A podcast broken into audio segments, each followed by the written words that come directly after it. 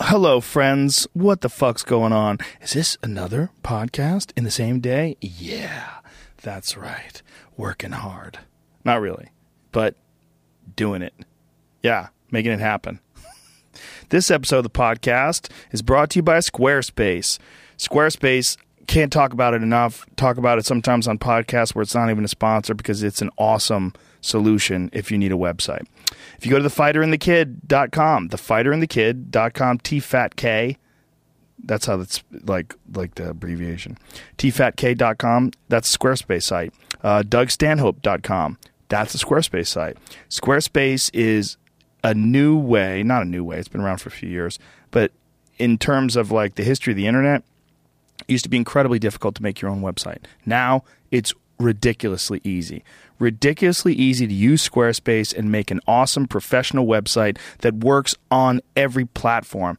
And it's easy to use. It's a simple drag and drop user interface, simple, easy to use, beautiful templates. Each website comes with a free online store. You get a free domain name if you sign up for a year. It's a fucking great service. I can't say enough about Squarespace. And you don't have to even use a credit card to try it out. You don't have to like pay money to try it. They'll let you try it for free because they're so confident in what you can create. And then once you try it and you go, oh my God, what an amazing website I just made in an hour. I got to use Squarespace. Okay, if that's the case, then go to squarespace.com forward slash Joe, try it out for free. It's fucking awesome. It'll work on everything. It's great. Your solution is here. Like if you need a website, look no further. Squarespace.com forward slash Joe. Start your free trial. You fuckers. We're also brought to you by, by my all time favorite underwear, Me Undies. I'm wearing them right now. Again, I've talked, this is another thing that we talked about on the Brendan Schaub and Bryan Callen podcast organically um, just because it's an awesome product. I love when there's a product that I'm sponsoring or that that's sponsoring the podcast that I 100% believe in. Me Undies makes some fucking awesome underwear. They send them to you in the mail. They just sent me some new hippie underwear, young Jamie. They sent me some tie dyed underwear, like I'm some goddamn Grateful Dead fan, some freak out there with the tie dye. Hmm. Me Undies has fantastic underwear that are made from sustainably sourced modal. It's a fabric that's twice as soft as cotton, and it's from some fucking fiber, some stupid plant. but they're awesome. It wicks it wicks like moisture away from your genitalia. They have awesome styles, dozens of different styles, limited edition prints. Um, they send me the limited edition ones uh, all the time in the mail. And if you're one of those fucking weirdos that likes to wear the same underwear as your girlfriend, uh, you can or boyfriend as it were you can match. You can match each other. That's kind of cute. Why not? Fuck it. Who gives a shit? Don't don't listen to me. I'm mocking you and your underwear choice. Maybe you're madly in love and i'm some piece of shit that's having you doubt your love because you like to wear the same kind of underwear together. You think it's cute? Go for it. Who gives a fuck? Shipping is free in the united states and canada and you can save up to $8 a pair with the me undies subscription plan. Get the subscription or a single pair and get 20% off your first order when you go to meundies.com forward slash Rogan. Meundies.com forward slash Rogan for 20% off your first order of my all time favorite underwear. There is not a single underwear that I like as much as these. That's a fucking fact. Meundies.com forward slash Rogan. We're also brought to you each and every episode by Onnit.com. Go to O-N-N-I-T, use the code word Rogan, and you will save 10% off any and all supplements. Onnit is a total human optimization site. And what we are trying to provide at Onnit are all the tools, um, the, the supplements, and the inspiration to get it all together. And that's a big part. It's a big part of what this is. Um, this company is all about is just trying to give you motivation and energy to get your shit going. And that's a lot of what success in life is. It's mo- it's momentum. Once you get things going good, like oh my god, I've been three days I haven't had sugar, or two days in a row I've worked out. I'm gonna keep it going. It's all about keeping momentum going in this life, and then seeking out inspiration that allows you to fuel that momentum. And that is a big part of Onnit. If you go to the Onnit Academy link, um, and click on that at Onnit, you will be directed to a part of the website that is filled with inspiration, like finding workout motivation, how to stop saying no to your goals. These kind of motivational articles, like Steve Cam's article, these are fucking very important because they can give you the tools that when you're thinking about not doing something, you think about quitting or half assing something, it could fire you up, change your mm, point of view, change your perspective, and that can equal results. And those results can equal momentum, and though that momentum can carry you to more and more results, and it changes your entire fucking life. It really can do that. Write your shit down. Go to the Onnit link. Write down your goals. Um, click on the Onnit link. And if you're in Austin, Texas, visit the actual Onnit Academy. It's a fucking amazing state of the art gym, world class instructors, and Brazilian Jiu Jitsu from 10th Planet. So 10th Planet Jiu Jitsu is in Austin, Texas. And if you need a gym, that's your spot. Use the code word Rogan, save 10% off any and all supplements.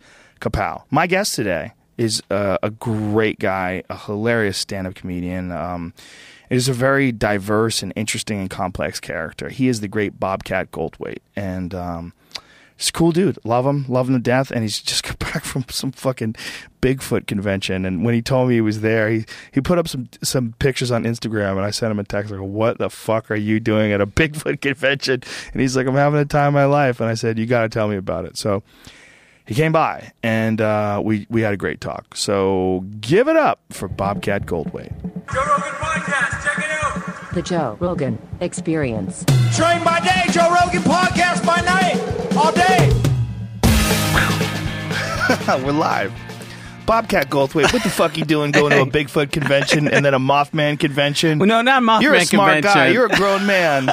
I, uh, I I just went to see where the Mothman was or had oh, been. there wasn't a Mothman convention? No, because I was uh, about uh, at the I was in the at the Ohio Bigfoot Conference, which was less than two hours away from uh, Point Pleasant, West Virginia, where the Mothman appeared. Uh, and uh, when I was talking with uh, some of the you know Bigfoot researchers, I said, Do you uh, do that with air quotes when you say that? uh, the researchers, I was talking to them and I said, hey, you know, we're really close to uh, where the Mothman was. And they're like, well, the Mothman is not real. Oh. like, so, do they know how silly that is? so uh, no, well, some did. You know, that's the Mm-hmm. thing. There's different categories of of uh, Bigfoot uh, people. There's people who are self aware. There's people who who, uh, who seem pretty regular, and you know that's the thing.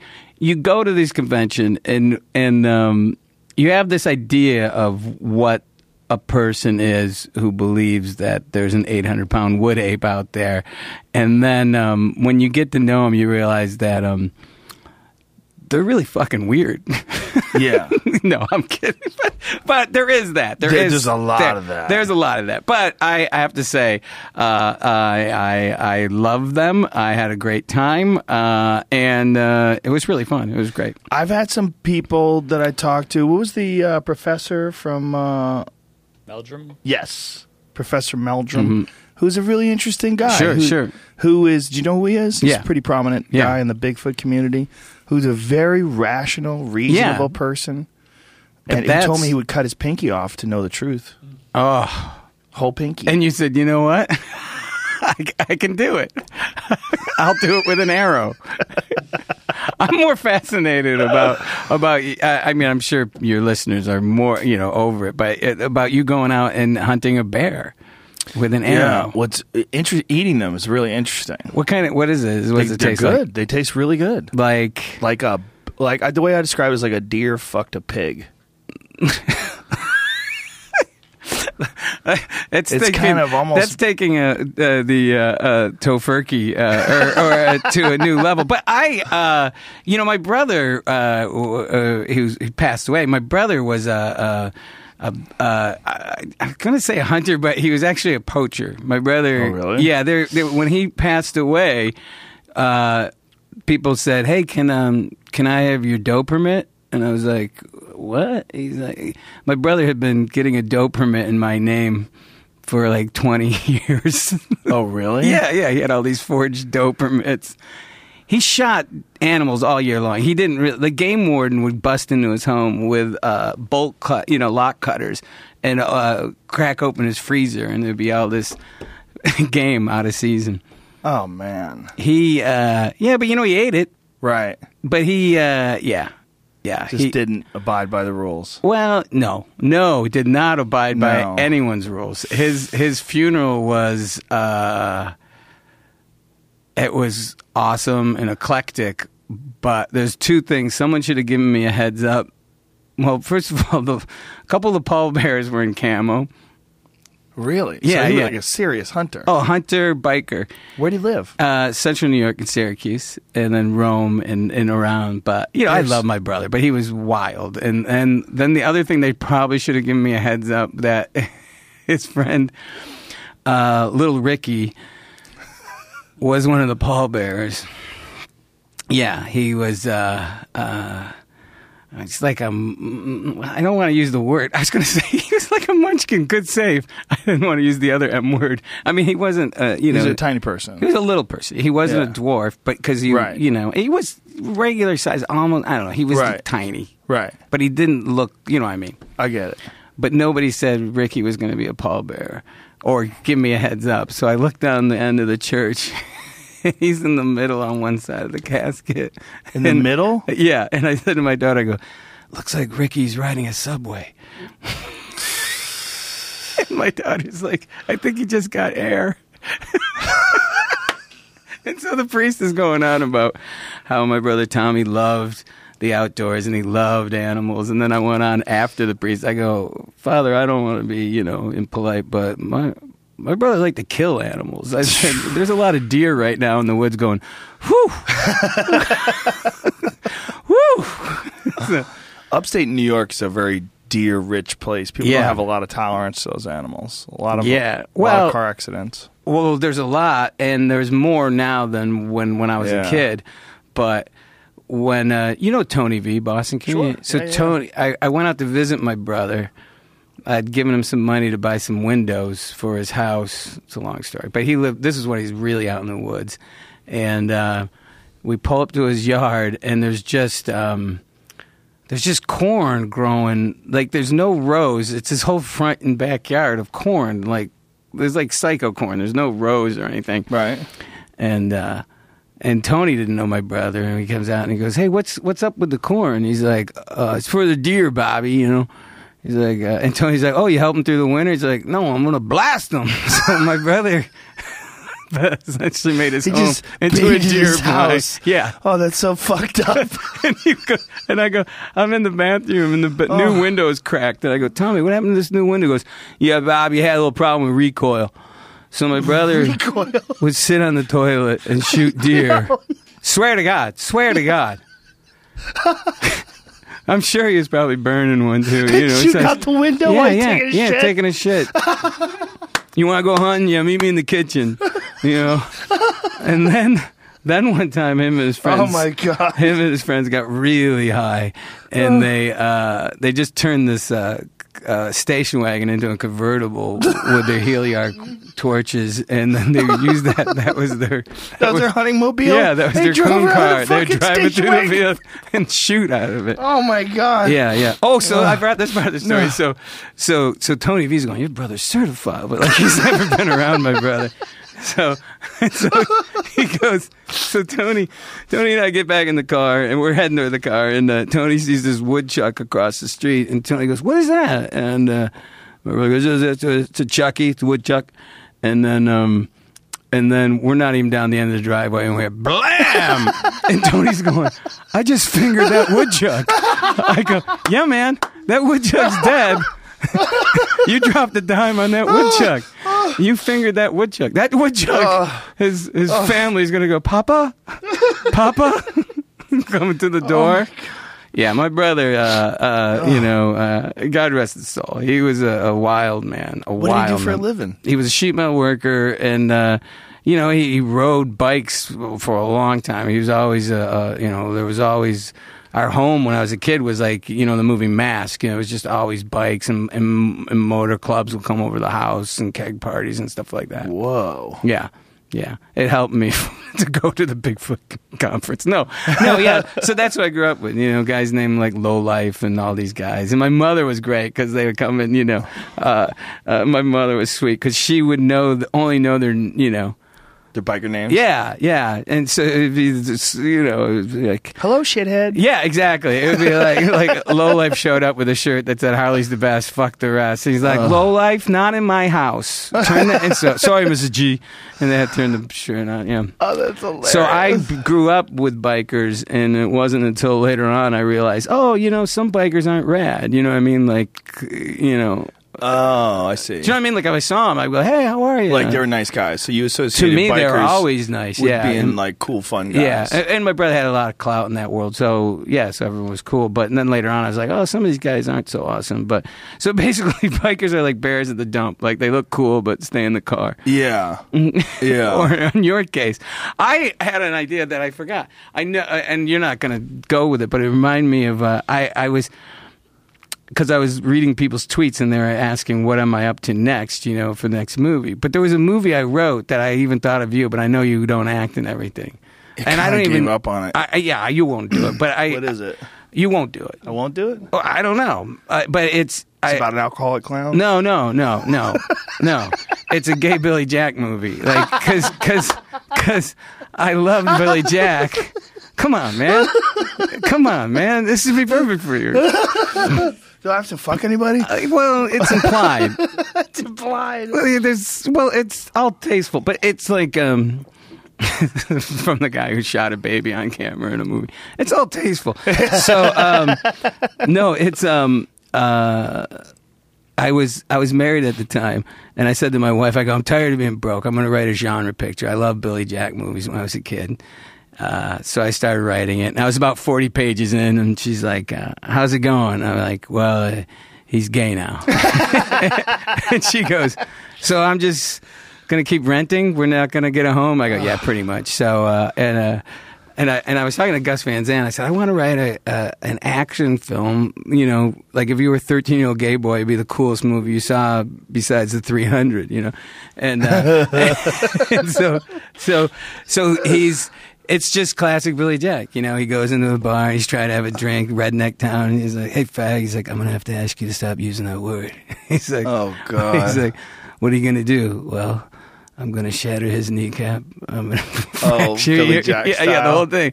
And I'm going to I'm to shatter your windpipe. Or, you know, it goes through the whole list. And you want to know something? There's not a goddamn thing you can do about it. And then it says, and he does. And then he goes back to, he kicks ass, goes back to the bar, finishes that drink that he was trying to drink, and he puts it down. And he says to the bartender, "Is there a decent man? Is there a decent place for a man to stay in this town?" And then it cuts, and he's in bed with that dude. Oh God. Come on, Joe. Come on, Joe. Come on, Joe. I didn't even get done moaning. Come on. Come on. Reinvent. Well, I mean, look at Brokeback Mountain. I mean, it was Yeah. essentially like a cowboy romance Yeah, movie yeah, yeah. with a twist. I mean, it had all the elements of like a regular cowboy romance. yeah, and I wanted this to be like to me the political, the Billy political. Jack. Yeah, right. With his triumph. I didn't even know he had a triumph. Yeah. Well, he. but I was thinking jean about. Do jacket, you remember? Uh, like Jay Leno. do you remember that?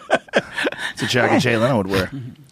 When I think when I think what you do to this beautiful flower, it makes me want to go nuts. Two dudes walk into a bar. They buy it. And so, uh, but I, I I wanted him to have the bike that uh, you remember. Then Came Bronson. You're younger than me. You would remember. Then came Bronson. Yeah, he was badass. He he uh, he uh, was kind of the forerunner to uh, to to Billy Jack. It was a TV show, and uh, yeah, he, he uh, there you go. He was uh, a reporter that got fed up, and then he just drove around and uh, Really? yeah, What- kicked when ass. was this? See, I'm gonna have the triangle, but it's not gonna be the yeah, it's not gonna be that. That's a sweet bike. yeah, right? Isn't that rad? Oh, yeah. But I'm just gonna have a pink. But he's got the Illuminati on his bike. I know he's got the Illuminati. I'm just gonna have a pink triangle instead of the Illuminati. Illuminati. Look at that. Yeah. But he was bad. Um, my brother was really into Kim Bronson. I love motorcycles. I'm just scared of crashing. yeah, well, you can't. Well, I mean, you can't have them here, but It's it's, so dangerous. Yeah, yeah, I know. If I lived somewhere like real quiet, I would Sure, seriously man. consider getting one. yeah, I think it would be uh, awesome. And that's like, yeah, and growing up in central New York, you could do that, but not here. Or my daughter wouldn't allow me to do that. She would, I, she just made it really clear. Yeah, they're just so much fun, but it's just it doesn't seem worth the risk. Yeah, it's bad here. Yeah. So that you so you had a maniac brother. That's it's, but Well- that's so that's a lot of people's perception of hunters is that hunters are crazy people that just like. To Well, kill my brother was just outside. I mean, yeah. Well, there are a lot of people like that though that are hunters. But that's one of the things that hunters want to deny. But my brother also still had his ethics. Like he ate what he killed. Oh, and, and he sold. uh, I mean, he you know he was a trapper. He he, he just didn't like the man. You know? Okay, I get it. Yeah. There was one time where he was eluding the warden, and um, uh, it's just. It, it's just all the story. So they they took off on a lake, which wasn't thought. I mean, it wasn't. So they lost. Oh, no. They lost their car. Oh no! Yeah, yeah. They drove on a lake. yeah, that wasn't yeah. thought. He Oh, once took acid and uh, went uh, uh, fishing in the Swan Pond because they had these big carp in there. so he's tripping balls fishing. It's like a public pond or something. yeah, like yeah. That? oh, Like yeah, yeah. It's like where you'd go, yeah, take With your the kids and family. Yeah. the- so in the middle of the night. bread out for the. Yeah, I remember once. Uh, oh, what was that guy's name? Big Mitch. We, we my, I went to an Allman Brothers concert when I was like twelve, Whoa! and Mitch had been the nom, and he was tripping, and he he, he was totally. We he was seeing Charlie in the parking lot while he's driving the car. Oh Jesus Christ! Oh my God! yeah, so that was my upbringing. Wow. So we got on this from hunters. Um, yeah, but there is a. I'm. You know, it's funny. I'm. I'm vegan, but I. I have more respect for people that actually kill the animal. Would you Because- eat um, eggs from like? no, no, I'm not anymore. I mean, I did for a long time, but I'm not like uh, opposed to other people doing it. And I actually, I'm not trying to kiss your ass. I have respect for people that kill it because then they're not removed from it. You know what I mean? There's this weird thing when you just, you know, yeah, th- that that's the weird part to me. Well, it's it's a well, it's dark because you don't know where it came from. So that sort of it re- reduces your responsibility, and you don't really have to look into where the meat Yeah. came from. And then that's where factory farming comes from Yeah. because we're we're sort of ignorant to. And well, it, it, and I grew up eating game. You know, Yeah. venison and all. Well, there's seven people in the family. So why why wouldn't you eat eggs? Because you don't like the idea of chickens in captivity, or you don't want them for health reasons. I just uh, I just stopped eating them, and uh, it, you know I had a heart attack a little bit a while ago, and and part of it's funny when I got off of that stuff, uh, everything, my heart's in great shape. Which when I had the heart attack, I knew I wasn't dying, and I truly it just recently dawned on me. I was thinking about it. The my my thoughts weren't like, oh, I'm gonna die. My thought was. I'm gonna have to lose weight. I was really angry. I'm gonna have to work out. I was like furious over that idea. that's fine. I mean, I've talked about this on stage, but it's true. One of uh, like after a few weeks of walking an hour after dinner, I was out. I was like, I don't care, you know. But but a cat was missing in the neighborhood, and that would motivate me to walk. Oh, to look for the cat. I was gonna find it, but there's no missing cats. yeah, I know it's coyotes. Yeah. but I found a cat that I thought was the cat, and then I carried it about maybe a quarter of a mile back to the telephone pole. It was the wrong cat. Yeah, and I stole a cat. This is all true. Did you bring So- it back? Yeah, 'cause- yeah, I love animals. So I, so I, I brought it to the house where I thought it lived at, and then I knock on this woman's door, and I did, and then she opened the door, and the cat ran in. I swear to God, and then the woman goes, she looks left and right. She goes, huh, uh, and goes in like, oh, I guess the cat's knocking on the door now. And How then bizarre. I Like, she just- didn't know you were there. no, because I didn't want to go. Hey, I think I stole your cat. So she just thought the fucking cat knocked on the I door. don't know. I call bullshit because they they have furry little knuckles. she wouldn't hear it. Well, when I let my cat out, he will meow because I I don't let him out for long periods of time, but I'll let him out during the day if he wants to wander around the yard because he'll just hang around the And yard. just, yeah. but I worry about hawks. hawks or, Yeah, or- owls we have night. coyote in, our- We have our back- coyotes. in my backyard, and I Yeah. live in Silver Lake. you Yeah, know, so- coyotes are everywhere. Yeah. they're they're all throughout the entire fifty states. Yeah, If there's if you're interested in the the history of the coyote, there's an amazing um, podcast called Meat Eater. It's by this guy Steve Rinella, Mm-hmm. and he interviews this guy Dan Flores, who's a historian, a wildlife historian. He's a professor, and he uh, wrote a book recently on coyotes. Coyotes were originally um, only Western animals, and they used to call them prairie wolves. That's what they used to call them. They're actually a type of wolf. It's a small wolf. Wow. And when people started hunting coyotes ki- and killing coyotes, and then reintroducing gray wolves into like Yellowstone Park and all sorts of areas in Idaho and North America, that's when the coyotes spread across the entire range of the continental United States. Now there's coyotes in every Yeah. city in the country. Yeah, there's coyotes in the Adirondacks in New York. Yeah, now, when you kill them, they, weren't- have more babies. This is what's crazy. Like when you hear coyotes screaming at night, Mm-hmm. "Arr, arr," what they're doing is like roll call. Apparently, this is all according to this Dan Flores guy. Wow. And they call out, and when there's less response, like when one of them's missing, it triggers a response in the female to have larger litters, Wow. significantly larger. So it's like just that crying is the equivalent of yeah, Bueller. Yeah, exactly. Bueller. Exactly. so they had apparently a number of coyotes that they had estimated in Yellowstone. Then they brought in the gray wolves. And the gray wolves are different than red wolves and a couple other wolves that are pretty much that stayed in steady uh, population numbers in North America. Well, when the gray wolves came back in North America, they didn't treat coyotes like like friends. They killed them. And so when they started killing them, as opposed to interbreeding with them, like you've heard of a coy wolf, do you Yeah, know what yeah, that yeah. is? That's a big thing on the East Coast, which mostly red wolves and coyotes are breeding. They're creating a larger, smarter coyote, and it's because the coyotes really are wolves. So when they uh, started doing this, they killed 50% of the coyotes. The coyote population dropped down to 50%. But then, because they have larger litters when one of them gets killed, now it's ramped up in 20 years higher than it was before the reintroduction of the wolves. Well, um, They're a survivor, man. yeah. And I have to say, I mean, they're they're creepy uh, uh, when you see them. The way they Oh, yeah. move, they. I've seen one. I saw one scale a wall, like just climb over it. You One know? killed one of my chickens. I Yeah. saw it run Yeah. over a wall with my chicken. Six foot wall. And they climb over over, it like it was nothing. Yeah, it's weird. Like, uh, like it's like human in the way it walks. They're and- super intelligent. Yeah, Like, but I have to say, I, as scary as they are and all that, I, there's a part of me that goes, "Sorry, man. I know I'm in your yard." You know, what I mean, I, I, I, I, I, I realize that you know I'm the intruder. You know, not really.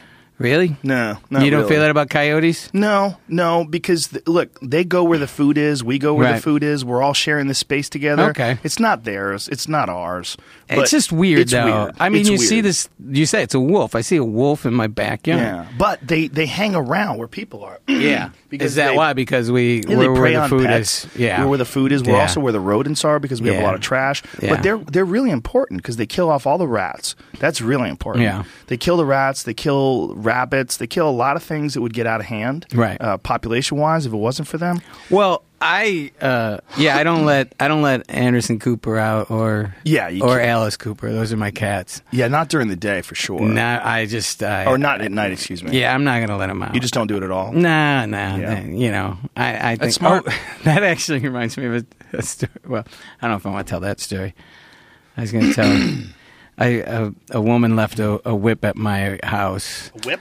yeah, Whip it good. yeah, and, and and and I have to say that like I wasn't like I don't think I'm a prude, but and she's a very sweet person, but she was like, I know where she was going, obviously. Yeah. She And- comes over with a whip. Well, she surprised me with it, and she said, "Oh, yeah, I don't know. I, was like, I don't, I, you know, Yeah, that's not I, my thing. I don't have any crops, but um, no. So I don't. So here's the thing: like I, I, I make this joke, but it's true. I retired from acting the same time people stopped hiring me. But no, I really don't like to act. I'm. I understand how you. It, it's. It's. It, it's.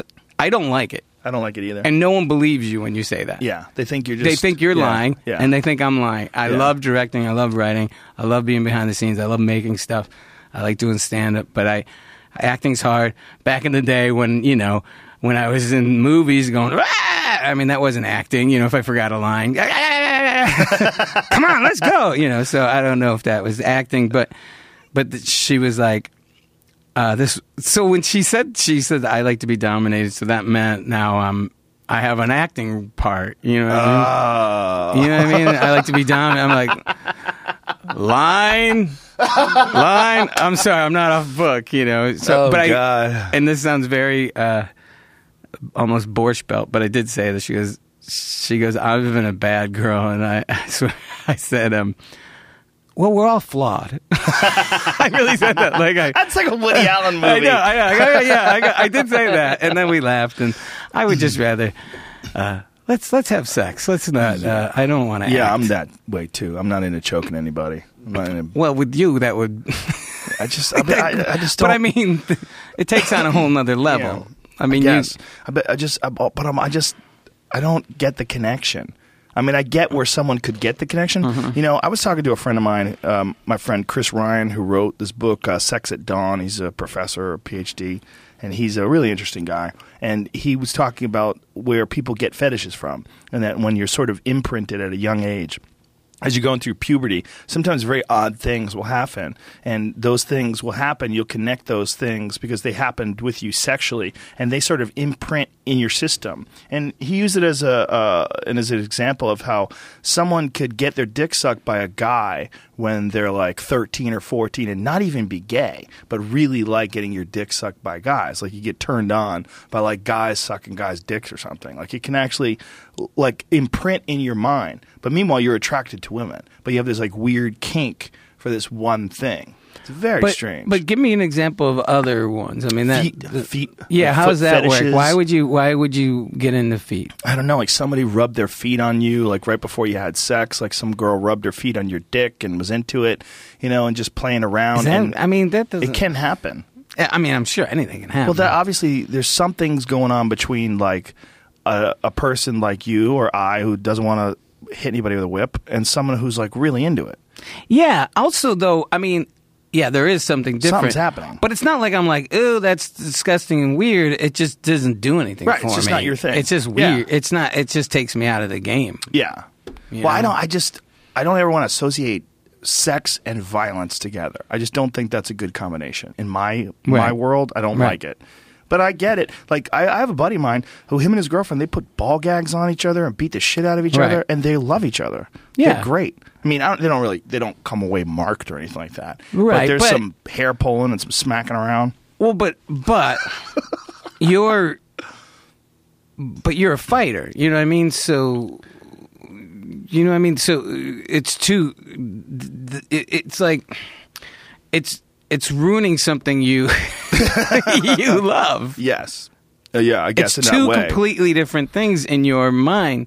Sort of, but the way I look at that, I don't see like that's the kind of violence where it's like someone's like hit me, I want you to hit me. Like Right. that is not martial arts. So like, but you know what I'm saying? Yeah, like right, that's right, right. not not it's not even remotely the same Yeah, thing. yeah, yeah. Even if it's not even connected with sex, I don't have anything to do with that. Like the idea of martial arts is someone doesn't want to be hit, you're trying to hit them, and it becomes this crazy game with extreme consequences, extreme health consequences there's nothing that's that's so different than holding someone down with a rape choke and just smacking them in the face over and over again until they start crying while you're fucking them.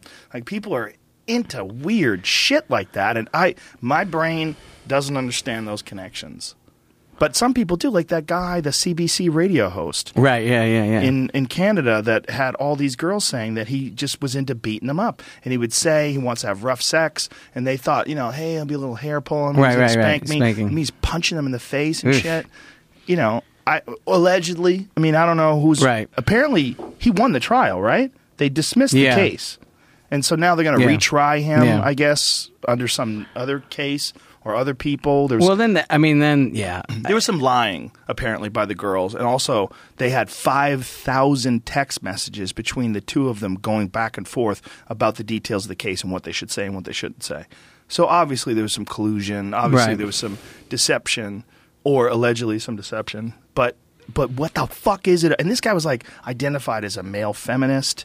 He was like Right. Mr. Soft Spoken, Yeah, but- Mr. Liberal, But that's Mr. Public that's Radio. uh, actually uh, the I- Crown drop. Is this really recently? Yeah, six days ago. Okay, so he signed a peace bond and the Crown drops a sexual assault case. What does that mean? yeah. What is a peace bond? Some Canadian shit. what is a peace bond? Click on that. Common and critical say first highlighted up at the top. Yeah, there you go. What is a peace bond? They're fairly common in criminal cases, defense lawyer says. Boy, that poor guy lost like 10 years of his life through this whole thing. Peace bond isn't usual is isn't unusual as a way to resolve a criminal case as a lawyer in the wake of the news that former CBC broadcaster John Ghomeshi is expected to sign one to conclude his second sexual assault case. A source who did not want to be identified told CBC News that the case will not go to trial in June as previously scheduled. Instead, the charge is expected to be dealt with on Wednesday. The incident is alleged to have happened in 2008. Counsel's, counsel's cases are resolved via peace bond. I don't know what the fuck that means. A resolution. What is a peace bond? Still not saying. Yeah, I'm not sure. He's an odd dude, though. Because he was like Mr. Mr. Liberal. Yeah, but that's Mr. that's Soft. classic. Though. Yeah, right. Those are the that's guys that beat the shit out of Those, women. yeah, Yeah. yeah, I've, I'm. There's all there's those guys, those guys. But you know how many of those guys have rage issues, Right. Do you know what I mean? Right. That that that real. There's Oh, yeah. so many of that uh, Yeah. folks uh, like these uh, hippie folks, Right. Mm-hmm. And they have this rage, and it, it's just really strange. It's, It is. It, it's it. Yeah, it's not. Well, also, I find that a lot of guys who identify as male feminists, Mm-hmm. what happened for a lot of them is they're they're they had rough childhoods and they were rejected by women, so they become this like savior of women from all these other assholish men, Right. And so they become the guy that's different. But they're womanizers. Yeah. Well, it's not even that they're womanizers. what they are is they're just a guy, but they're a weak guy, and they're suffering from the trauma of like. I have a friend. It's not a friend anymore, but I had a friend when I was younger who had he was he wasn't an attractive guy, and he would have real issues with women not liking him. He would get so upset, and he started over the course of the the six to seven years that I knew him. He started associating women with pain like they would reject him and they would be mean to him. And he was going to all the wrong places like going to like you know hot spots and getting bottle service and you know oh. and, and that was the type of people he was Yeah, yeah. attracting. And so they just wanted to ha- have his drinks and and not want to have sex with him. And he would associate women with with pain and frustration and rejection. And so he started becoming this angry guy. And I watched this sort of metamorphosis, and I and I and I was trying to analyze it, like you know, I was trying to do like the Louis Leakey anthropology thing, and try to figure out what the fuck is causing this stress and pain and anger, and it's just purely an association game. It's like how some people start looking at Hollywood, like Hollywood's all bullshit, man. Right. I'm tired as fuck. Why? Well, because you keep going to auditions and they keep turning you down. Right. And so you just decide, well, fuck this place, man. This place is fake. Wow. But meanwhile, if you got scooped up when you're 20 years old and Yeah, rocketed yeah, to the yeah, yeah, yeah. you would love this place. You Yeah. would be the guy at the red carpet. Yeah. You would be like the toast of the town. You'd be so happy. And so I think a lot of these guys that identify as male feminists, I think they're just pussies. And what happened is when they were young, they got walked over, they got trampled, and they're trying to figure out what is the pattern of behavior that I have to follow for me to separate myself from these men that have ruined these girls' lives. I know I'll offer myself up as the solution. You know, as a feminist, I just feel like Right. you've just really been fucked over. Well, but I mean, there's a couple things. I run into the other guys who uh, Crimmins has a term, uh, feminizers, who are who are acting all sensitive but still pulling mad wool. You know what I mean? There's a lot of that. Yeah, Yeah. it's like There's a lot oh, I understand. fakery. It's like Yeah. you're the same guy. you're the same guy. You're the same You got a different hustle. Yeah, exactly. Yeah, the feminizers. Oh, yeah, man. And uh, uh, but you know, I mean, at the end of the day, feminists, it's it's you know basic human rights. I'm all for that. Yeah, I, I, of course. I just the But- problem is the, but the, the yeah. definition and is and weighted. and those guys who uh, uh, I question their integrity. Yes. Well, men are very difficult in that regard. It's very difficult while they're sexually viable because they, they're looking for attention, they're trying to score. And when they're trying to score, they try any sort of combination of words Right. that might be possible. Like, I met this one guy, he said he's a feminist, and then he told me he's polyamorous. I go, oh, you're a pussy hound. Yeah, you're yeah, a yeah. pussy hound. Yeah. I just know. I just I don't want to control my woman. I don't want to. Re- Ah. res- I, I respect her pleasure, her right to seek pleasure. Like, oh, you fucker, you fucker. I see what you're doing. I respect her, man. I uh, Man. yeah, I think um, yeah. I mean, I don't know when the when. First of all, when did men start becoming feminists? Was it Alan Alda Did he pull that shit first? Uh, no, I think it's. Uh, I think it's. It, it- but you know, uh, the early seventies, sixties. You They know, start saying it, I mean, I'm sure like Warren Beatty was, even though you Was know, he? I, I guarantee you he was. but he was such a pussy. I How is that know. possible? I know. I guarantee you he was. Maybe. Maybe. I, I- think, you know, people don't like the term egalitarian. They think it's a cop out. Like, oh, no, no, no. If you really cared about women's rights, you'd identify yourself as a feminist. Like, no, I, I like humans. I Yeah. like all of them. I like I like nice women. I like nice men. I like people But I mean, that there are fun are to be around. obviously major things. You know, the the the, the, the pay gap is is a is the a pay real. gap that- is tricky. You ever look Yeah. into that? Uh, it's a lot of political bullshit. Yeah. The, the actual reality pay gap, it's Mm. very minor. There's only a few jobs where women actually do get paid less than men. What the pay gap is is overall judging how much money women make versus how much money men make and not taking into account what jobs they do, what what what jobs men tend to gravitate towards naturally versus what jobs women tend to gravitate towards naturally. But when they're in the same job with the same sort of production, their their actual pay scale is very similar. It's real tricky, man, because you can't deny that some people that are a certain gender like they gravitate towards certain occupations. And those occupations might have higher risk. They might have uh, higher uh, pay ceilings. There's there's a lot of variables. And then you have to take into account women taking time off for raising children for being pregnant all those things having babies maternity leave. That all gets factored in when you're talking about how much time or how much money people actually make so if you say women should be paid maternity leave and they should get X amount of money from a corporation, then you're dealing with a totally different argument. And if you do that, then the pay scale changes. Then it goes up a little bit. And if you say, well, everybody should get paid for the same same exact money for the same job, even still more men want to do certain jobs in engineering and science and then when it comes to like really dangerous jobs, you know, men are much more likely to die on the job.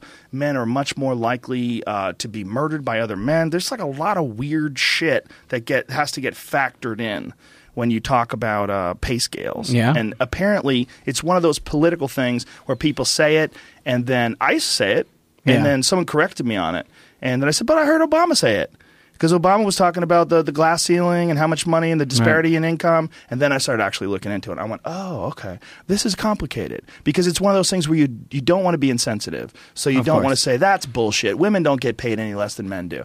But when you actually do look at the real numbers, that's where they're getting it from. It's not like there's a hundred lawyers. Okay, let's use an example about uh, in in in in showbiz because uh, there is a, a a big difference in actresses and actors' pays.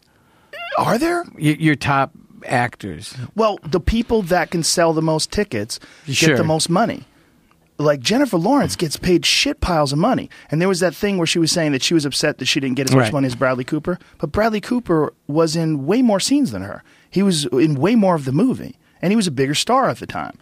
Like, It's it's real tricky because if Jennifer Lawrence was in a movie with you, she'd get paid way more than you. Well, that's But you know what I'm saying? Or that's a bad or- example. it's a bad I, example, I, would, but- I, I, probably would pull more money, but But you know what I'm saying? Right. It's like if someone is a huge Sure. superstar, um, b- uh, b- what's her name from Friends? Jennifer Aniston. Jennifer Aniston in her prime, you know, uh, or um, the Matt and Mike and Molly guy. What's the girl's name? Mich- Melissa Melissa McCarthy. McCarthy. Yeah. You don't think she makes more than him? Of course she does. She's more popular. She's more famous. She does these giant movies. She gets paid tons of money. Amy Schumer gets paid tons of money. You know, I'm going to change the lot. subject because uh, I was thinking of uh, back to your Bears and movies. what was your take on Revenant? I liked it. You know, it's all based on a, an actual true story. Right. That uh, this guy Steve Rinella from that Meat Eater podcast, who's actually a historian himself in a way, he told me the story, the actual story, Right. where um, they really did leave this guy for dead, and he really did crawl for a couple miles and figured out a way to survive, and got to that guy and killed him. It's a real true story. Um, I thought it was pretty good, man. It's it's really interesting. I mean, But someone who's actually been relatively close to a wild bear, what did you make of the scenes? People do. It looked really realistic. People do occasionally survive bear attacks like that because a lot of times the bears are just trying to protect themselves or they're um, trying to protect their, Their cubs. cubs, You yeah. fuck up, you get too close to their cubs. That that's a lot of it. Yeah, that's the thing uh, uh, about bears is that you may not know that you're between the cub. yeah, you might not have any idea. yeah. You got to be super careful. And you, if I'm you're just in trying area. to. I'm worried about you. I know what I'm doing. I mean, there's there's a certain amount of risk. There's a certain the- amount of risk. Yeah, that's famous last words. I- no, yeah. watch me. I know what I'm doing. I don't. Let yeah. me try this. I don't go where grizzlies are. I stay where the black bears are. Black and bears. I, um, if I do see a grizzly, we're fucking out of there pretty Yeah. quickly. You gotta you gotta be careful, but there's a certain amount of risk to it. Did you see Grizzly Man? Yeah, Yeah. many times. I was rooting for the comedies. Bears. Yeah, 100%. I- yeah. Okay, right. Yeah, I was the same thing. I was like, "Go well, that, Bears!" that's an interesting case because that guy is, is obviously that was movie mentally influenced unbalanced. Willow Creek probably more than any other movie. Really? Willow Yeah. Creek, if people haven't seen it, it's Bob's Bigfoot movie, which we're going to get back to Bigfoot. well, when Willow Creek came out, I was in the middle of my Your uh, Bigfoot my phase. Bigfoot phase, Yeah. where I was. It was just ending. And what killed it for me was when I did that sci-fi show with Duncan Trussell, and we went to the Pacific Northwest and hung Mm. out with a few Bigfoot hunters for a week.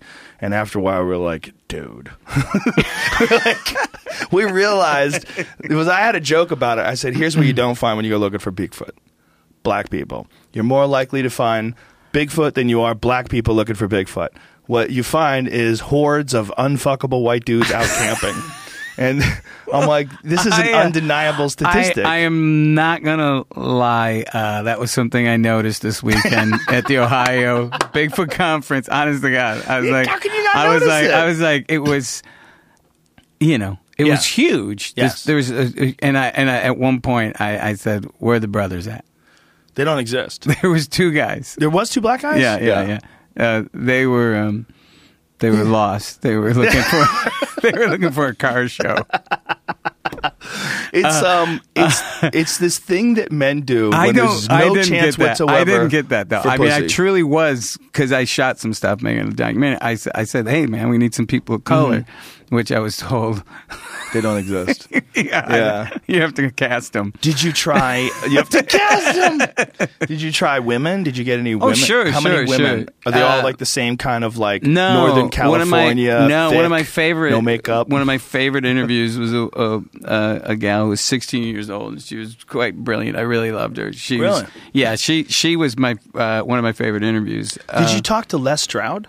Mm-mm. You should talk to Les. You know who who I wasn't. I'm not doing like a definitive Bigfoot, Right, doc. but you should talk I to wanted him to do about like a because- short about this festival, you know, this Mm-hmm. conference, and uh, you know that was the idea. Uh, and uh, so yeah, Bob Gimlin was there. Your your your buddy. Did he? Did you ask him about the story? And Of course, of what, course. What does he say? He he tells the story. You know. He tells it like it actually happened. Yeah, one of the things interesting about him is that he talks about uh, the amount of time he actually got to see Bigfoot versus uh, Roger Patterson, who was scrambling around with the camera. And what did he say? Oh, he was just talking about he he felt that he didn't film a lot, you know, and he didn't. I mean, it's only nine hundred That they saw more than the frames. film? Yeah, yeah, or he did. Yeah. That's because he helped the guy get the fucking suit on. That is so obviously. Wait, do you know? Do you know? Did we talk about the? um I, well, well, well, Bob Heironimus? No, no, we, talk about, we Yeah. talked about that. But did you the John Landis? John Landis, the, the film director? Yeah. What about him? Well, um, I, my, I'm really sorry. I was up since 4 a.m. Who was the guy in uh, Argo that um, was? Yeah, that was the the movie where John Goodman's playing the makeup effects guy, I don't believe I saw that movie. right? So, so he, that's a real guy, and uh, he worked. I believe he worked with Landis. Uh, yeah, John Chambers, and he had worked with uh, Landis, and um, so there was a rumor that John Landis is in the Patty suit. In the actual Bigfoot suit itself? Yeah. Oh, I never heard that. So rumor. I wanted. I wrote to John Landis. I asked because I, I, I, does not go well. I said, I, I say to my agents because they're always looking for me to try to uh, do something that makes money. So I go, hey, I got this idea for a TV show. I want to talk to John Landis about. It. I don't know John Landis. I don't have an idea for a TV show. Can you get me his email? So they get me John Landis's email, and I write him. Hey, it's Bobcat Goldthwait. I'm I'm writing an article for a magazine, and I was wondering if you'd like to talk to me about this rumor about you possibly being in the Patterson Gimlin footage, uh, you know, in a in a suit playing Patty. Five minutes, blink, I get an answer back. He goes, "How did you get my email?" That's how it starts. Who are you writing an article for? Most certainly not in a Bigfoot suit at the That's hilarious. Uh, I, I went back and forth and kind of calmed him down a bit, but yeah, It's such a bad suit too. it's not a bad suit. You, you see, you keep saying that. I, it's terrible. what is it about that footage? It's obviously a man. It's You know why it's obviously a man? why Because it looks like a man in a suit. There's no other animal that looks like a man in a suit. You don't look at a giraffe and go, that looks like a fucking dude in a giraffe suit.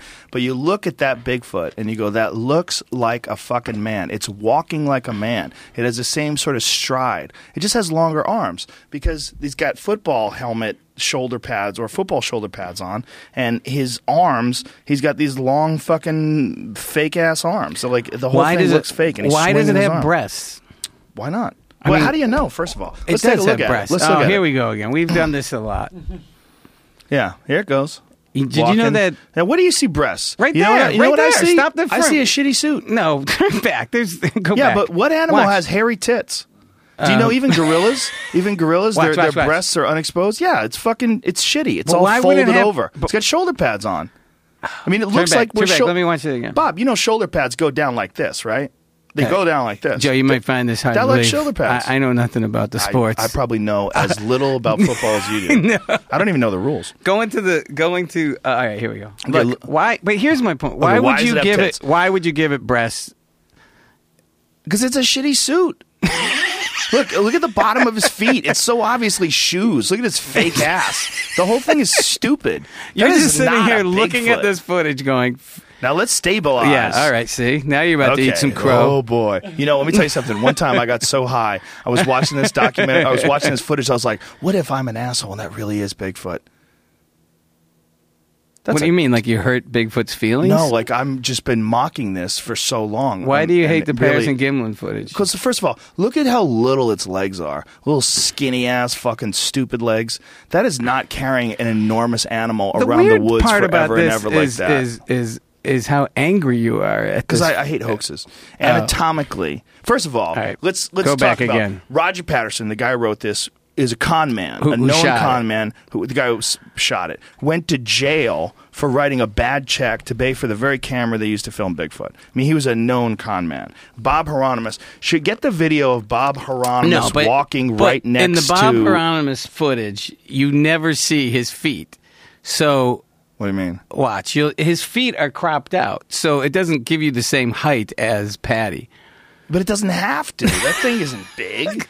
The, the people have estimated that thing to be about six foot three. It's not that big. That's a person. All right, You really think it's real? yeah, I think it's real. Oh, you're so crazy. Look at this. Look, Look, how at he's yeah, walking. Where's, look at his look legs. how he's walking. First yeah, of all, wait. First, he's why walking. Patty doesn't have legs? He's walking. I don't know because it's the same height as him. I don't know. I don't know why they well, did that. well, well, well, I want answers. Oh, maybe make another one. He's the Holy Spirit. But come on, look at that. That is hilarious. That's the guy. Could you I mean, that literally this- is him. could Put you- some shoulder pads on Okay, that guy. Look just- how he's wa- could- swinging his arms. Could you put yakety sax under this? That guy's a big, goofy Northern California, Oregon type character. Put yakety That sax shit ain't under that. real. But you think it's real. Yeah. So you think it's a real Bigfoot. Yeah. Do you think Bigfoot's real like right now? It's still alive? Uh, yeah. Really? Yeah. For real? Yeah. What makes you think this? Well, I, I, uh, oh, oh, can I prove it? No. No, I'm not saying But you do, can prove what do it. I What- believe? what makes I think you it's say, the yeah. amount of people that I've talked to that I that I'm looking at them and I, and there's no reason for them to be lying. And the the it's basically the stories I hear over and over where the sincerity. I don't get if it's not. I don't understand what the the. Uh, the the you know what is this mass thing that I'm a part Mm-hmm. of? You know, um, I've had guys after the movie, like you know, I have like people that come up to me and they're almost like it's. I mean, maybe they're trying to get a connection with me, but I also feel like they're relieved to tell someone this. Now, did they see Bigfoot? No, maybe it's their imagination and stuff. Maybe a lot of these stories, but just the amount of the stories is fascinating to me. It is. Well, one of the things they've realized fairly recently is that black bears in particular tend Yeah. to walk on their hind legs Right. a lot. Yeah. A lot more than anybody ever thought. Not only that, and they can- and they'll knock a tree down towards you. Mm-hmm. Yeah, and they can walk on their they can walk on their hind legs for great distances. Yeah. And uh, they're incredibly strong, and especially the big ones. Like um, a friend of mine shot one the other day on a hunt in Alaska Right. that was seven foot.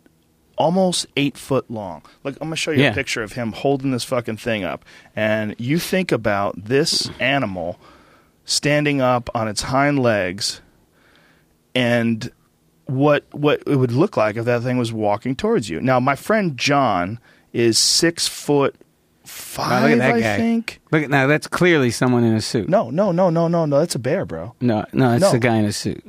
no. Silly. look at look how You're big being that thing silly. is. Look how big that thing Oh is. no, I, I I agree. I totally. But you see how enormous that is? No, and I That is I agree insane. that the majority of, of people who see Bigfoot are, are seeing so black bears. an eight foot long black Sure. bear That- like that, that does one, stand that up. just walks around and does a lot of the behavior that people attribute to Bigfoot. Yeah, I think that's what they're seeing. And also, I think you're also dealing with woods. The Pacific Northwest, where the sightings are primarily occurring, is insanely dense. The way I describe it, Yeah. when we went up to Yeah, um, no, I've been- Mount Rainier, it's like Q-tips. Yeah. Like, you know, like a box of Q-tips. Like It's that's insane. what the, the trees look like. You can't see 20, 30 yards in. It's gone. It's like No, you it's all can't just see trees. anything. Yeah. And, the- And- also the canopy keeps light from coming in. Mm-hmm. So if you saw, first of all, the fear that would go through your mind, if you saw a seven foot Mm-hmm. black bear walking on its hind legs through the woods and you saw it in between trees, your mind would fill in the blanks. And Bigfoot has become this architectural, uh, archetypal, Archetypal cultural, character.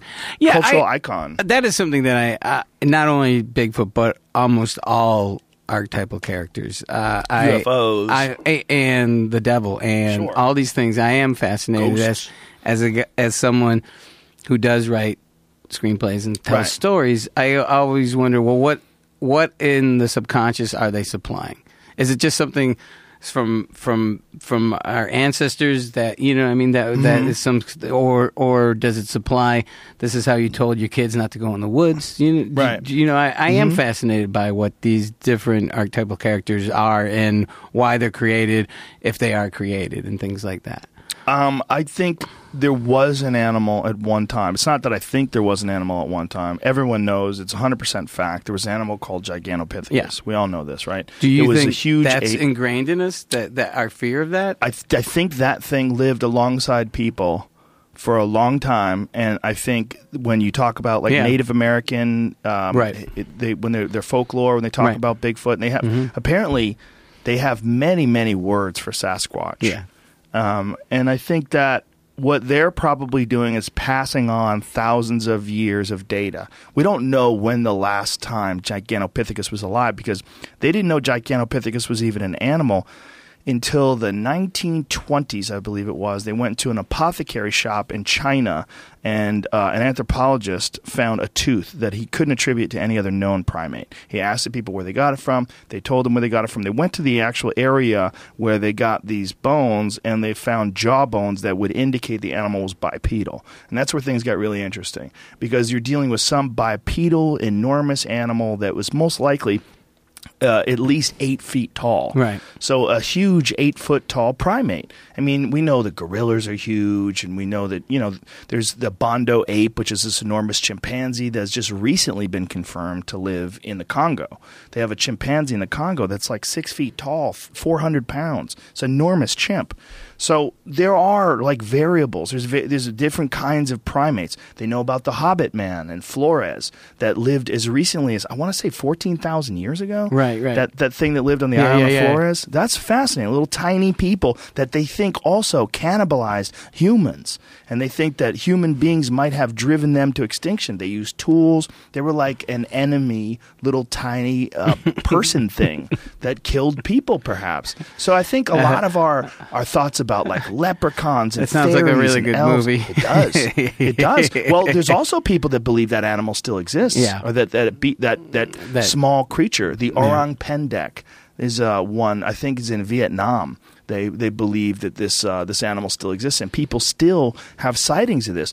And I think that that little little guy is probably more likely, Likely to still alive than than, than Gigantopithecus. Sasquatch, Yeah. Well, I uh, I think it's it's uh, for me it's it's it's it's I'm not copping out. I mean, I, I do believe, but I also uh, love the whole whole idea of it. I do love- too. I love it. and and you've been in the woods, and you know you can't see three feet in front of you. And I love it when I'm out with folks, and there's they'll hear an owl that sounds like a, a it sounds like an ape screaming, and Yeah. they go, "Nah, that's just," you know? and they know. Yeah. But then I hear something else, and they go, "I go, hey man, that sounds like a coyote." He's like, "Well, you know, uh, juvie squatch sometime impersonate other animals." Juvenile squatch. Juvie squatch. Juvie squatch. So they're Yeah. the they're the Frank Caliendo of uh, There was a the bit, Sasquatch. There was a bit from my last special that I did that was a real conversation that I had with one of these Bigfoot hunters. Right. And he goes, One time I was walking in the woods and I heard this bullfrog that was near a blackberry bush. And I was thinking to myself, why is a bullfrog near a blackberry bush? And then I got home and I realized that was a squatch. And he was dead serious. Maybe it was just a fucking Well- frog, dude. I mean, I'm a- maybe it was just a frog. In his mind, it had to be a Sasquatch, like that kind of. I'm impressed that you got to that part of the story that quick. Because when you ask, Oh, it took a long time. yeah, it's I always just what I'm condensed it. You go, you go, have you had any encounters? And it goes, Oh. I'm five foot six, and I'm like, no. The date was 1972. Oh, that I would like. I had a It's brand new like- pair of shoes, and I had just broken one lace, and I tied the other lace up. And I was thinking to myself, I'm so upset with the way they're making these laces these days. They've shipped off their laces to China. That's neither here nor there. Anyway, I'm on a long backpacking trip. Did you ever watch The days Bionic Man? oh, with Bigfoot? No, Bigfoot was on that. It's just like it's never point A to B. They're It- socially retarded. yeah, They're- well, there's they're something adorable. goofy. They're adorable in a lot of ways. Look, the guys that took me in and Duncan, the guys we hung out with from the, what is it, the Sasquatch Research Found. What I don't know what the fucking name their, Uh, their organization is. BFRO. yes, that's it. Yeah. They're nice guys. They're nice guys. Yeah. But But I, and I also love it because it's uh uh to me it's a microcosm of faith. You know, there's the people that see it and believe. There's people that have never seen it, and then just like any other belief in a, a deity, uh, everybody's got their own version, and everybody thinks their version's right. And I love that that there's all this infighting. You know, like Yes. while I was there, I would start asking people about. Well, what do you think about Dog Man? And people are like, "Ugh, dog man's for idiots. This guy's crazy. Hey, why don't you go back to man. Holly Weird with that dog man?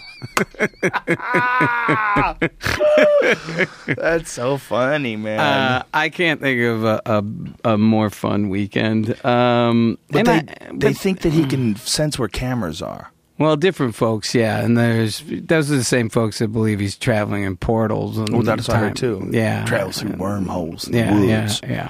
Sasquatch is a an interdimensional creature. I've met many people that can sense when a, a camera's on. But here's the thing. Here's the thing that I, I ask you: What evidence at all, if any, compels you to think it's even possible that this animal exists? Besides that footprint that I have over there. Do you see one of those? Yeah. I got one of those. Is that That's a from- real cast? That's from one of the fucking encounters. I think that looks like from. I hate to bum you out. I think that looks like a, from the Patterson Gimlin trackway. You think so? Yeah, I do. Um, I don't know. Yeah, I think uh, this is given to me by Bobo from Sure. Finding Bigfoot. Sure. Look at that. How you and Bobo get along? Oh, great. 'Cause he was, he was upset when I was ragging on that fucking. Oh, video, the footage. though. Yeah, Bobo. Uh, uh, uh, when he found out I was doing a movie, i i the first thing he said was, um, "I'm gonna fucking kick Bobcat's ass." He said that? yes, Wow. because he thought I was gonna make fun of him. Wow, and- imagine that. You Uh, make fun of Bigfoot and he wants to kick your ass. I didn't though, and uh, you know, I'm I, my movie is very reverential. I'm not, you know, It's a uh, good movie. Thanks, man. I really enjoyed that movie, Thanks, and I, I remember calling It's you up more right of a after I- suspense film, It's too. a fun movie. Thanks, man. It's, it's really good. and he And it was uh, shocking because I, I didn't know what to expect. Yeah. I remember we barely talked about it. Yeah. he just told me it's a Bigfoot movie. I'm like, all right. And I watched this movie. I'm like, holy shit. Yeah, Like, the what scene in the tents on? is is is uh, I'm Oh. Pretty happy with that. And you know, when we shot that scene, it was 3 a.m., 2:33 a.m., and I shot it at at uh, Louse Camp between Louse Camp and Bluff Creek. So I shot it where the footage was filmed. Whoa.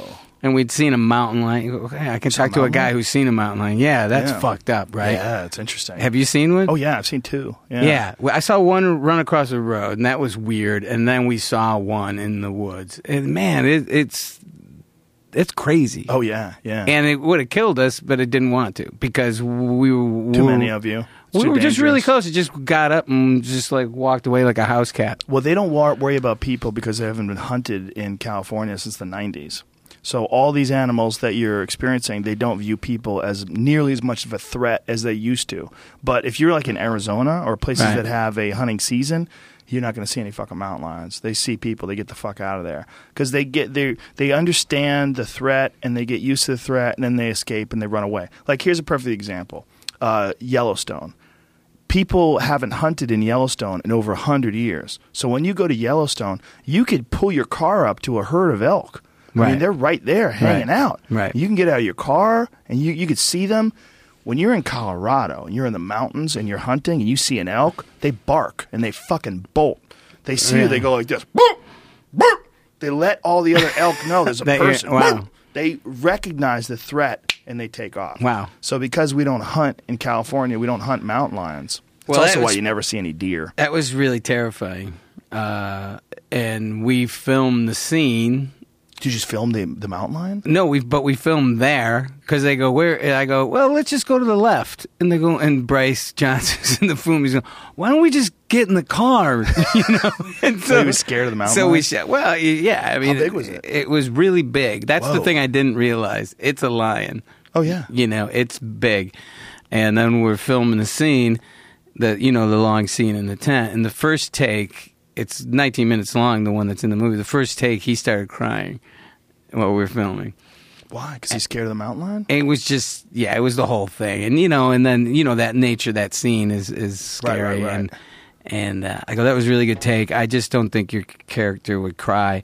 And he's like, my character's not crying. I'm crying. Why are we here? We could shoot this in a hotel parking lot. No one knows where the fuck we're at. I go, that's really good. Use that intensity in the scene.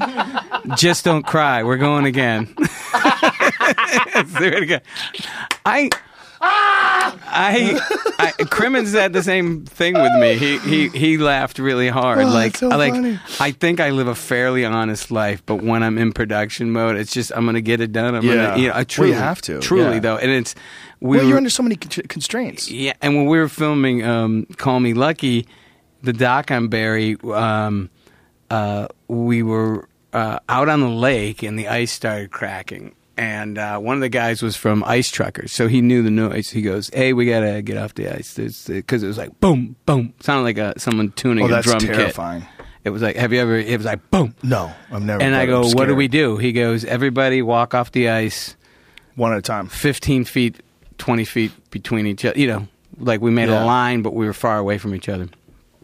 And, Stay away from fat guys. And then, and then, and then actually did like a split, like, and then like snow blew up, you know, through this crevice. Oh really- Jesus Christ! So we get off the ice, and uh, and there's this jetty, and uh, and I go, okay, guys. I go, this just just climb over the fence because it says you know do not enter closed chain, and, and I go, let's just come over here and we just go down the end of the jetty. And the sound guy's never worked with me before. He goes, but the sign it says do not enter. I go, yeah, the guy said if he wasn't here, just jump the fence. this kid just jumps the fence, And Crimmins goes, "Have you been lying to me this whole time? How you oh. lie so fast?" Gotta get the job Crimmins, done. yeah, yeah, yeah. He's like, "Is this Windy City Heat too?" That's what Crimmins ah. called it.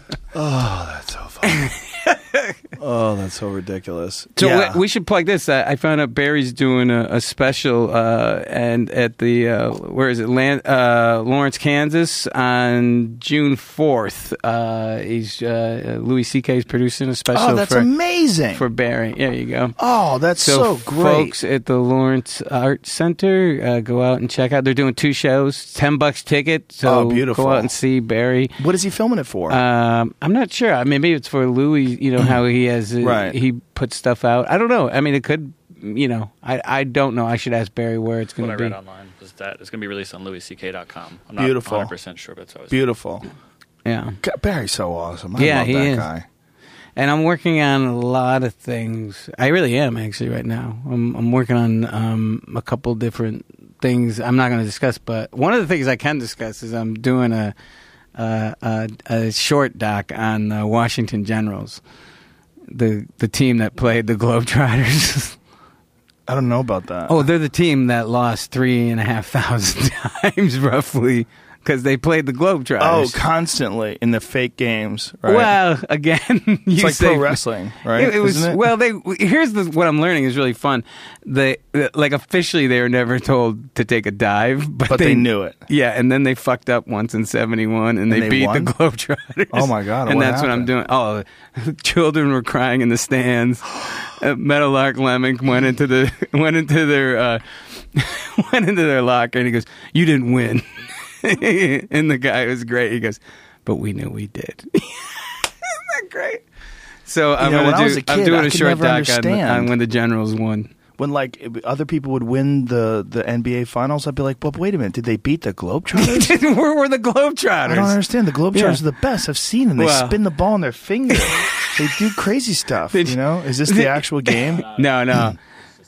Uh, but yeah, man, the Globetrotters. What a weird idea to like incorporate theatrics and sort of like almost like a Sure. pro wrestling type thing with. Do they still do it? Yeah. Yeah. They do.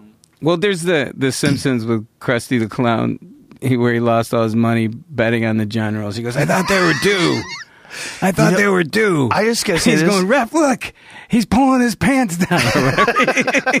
he's just spinning the ball. Grab it.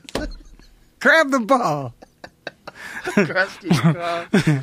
Uh, I did the Simpsons ride the other day, Universal. I took my kids to Universal. The Simpsons ride is fucking amazing. Yeah, I I I loved it, and It's there's so the many jokes crammed into that thing Yes. too. Yeah, it's Yeah, yeah, yeah. It's really funny. Everything, even when you're waiting to get on the Yeah. ride, the screen they play you. Uh, yeah, it's, It's really well seriously done. one of the best rides of all time. Yeah, and a lot of laughs. Oh, did you catch this? It, it replaced the Back to the Future ride.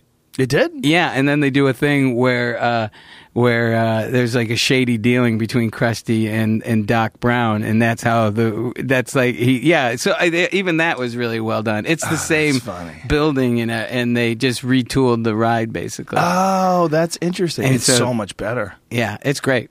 It's re- it's really like one of the best rides ever. How old's your kid? Well, this was the young my. Well, I went with my one, my seven, who just turned eight. Okay. and I have a five, who's about to turn six. so you went with the eight year old. Did you go to Harry Potter? I went Potter? with all of them. Yeah. Well, the eight-year-old went to Harry Potter. The five-year-old Five. couldn't get to Harry Potter. Yeah. She's too. She's like an inch shy. Oh, so my next God. time, next time I'm gonna stuff her shoes, Was and she I'm gonna get her to wear heels. Yeah, she was a little bummed. Yeah, that's but hard. the eight-year-old reads Harry Potter like every Sure. day. She's read three of the books. She reads chapters and chapters Yeah. every day. She's obsessed. Like she can't stop talking about Harry Potter. Did you get her a wand? Oh yeah, the whole deal. We went through Yeah, a whole yeah. rigmarole. But the Harry Potter ride at Universal is probably the greatest ride in the history of rides. Yeah. It's fucking amazing. Well- it's re- and I don't even like Did Harry you Potter. did you bring up uh, Voldemort to any of the employees? Why? What happens? when Because you you're not supposed to mention his What happens name. if you mention him? well, their commitment is really impressive. They go, please do not say the you. What's the name? What is it? He who has no.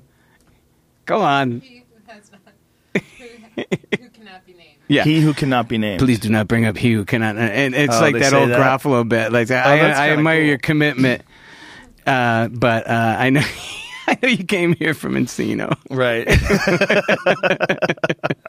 yeah. I just I just want to see if he's got a want. Well, and also they they serve this stuff called butterbeer that I guess Sure, was a big that's when part of the- the book. oh, yeah, and yeah. it's this unbelievably sugary, like syrupy drink with like foam on the top of it. It's oh, it's disgusting, and just everybody's drinking it everywhere you But go. it's They're all uh, Harry it's Pottered out. really it's really well done. Oh, ma- amazing! Well done. It's whole- great. It's really that, it costs more than a billion dollars. Wow. One point eight billion dollars for Harry Potter World. Wow. Yeah. Wow. What in the fuck?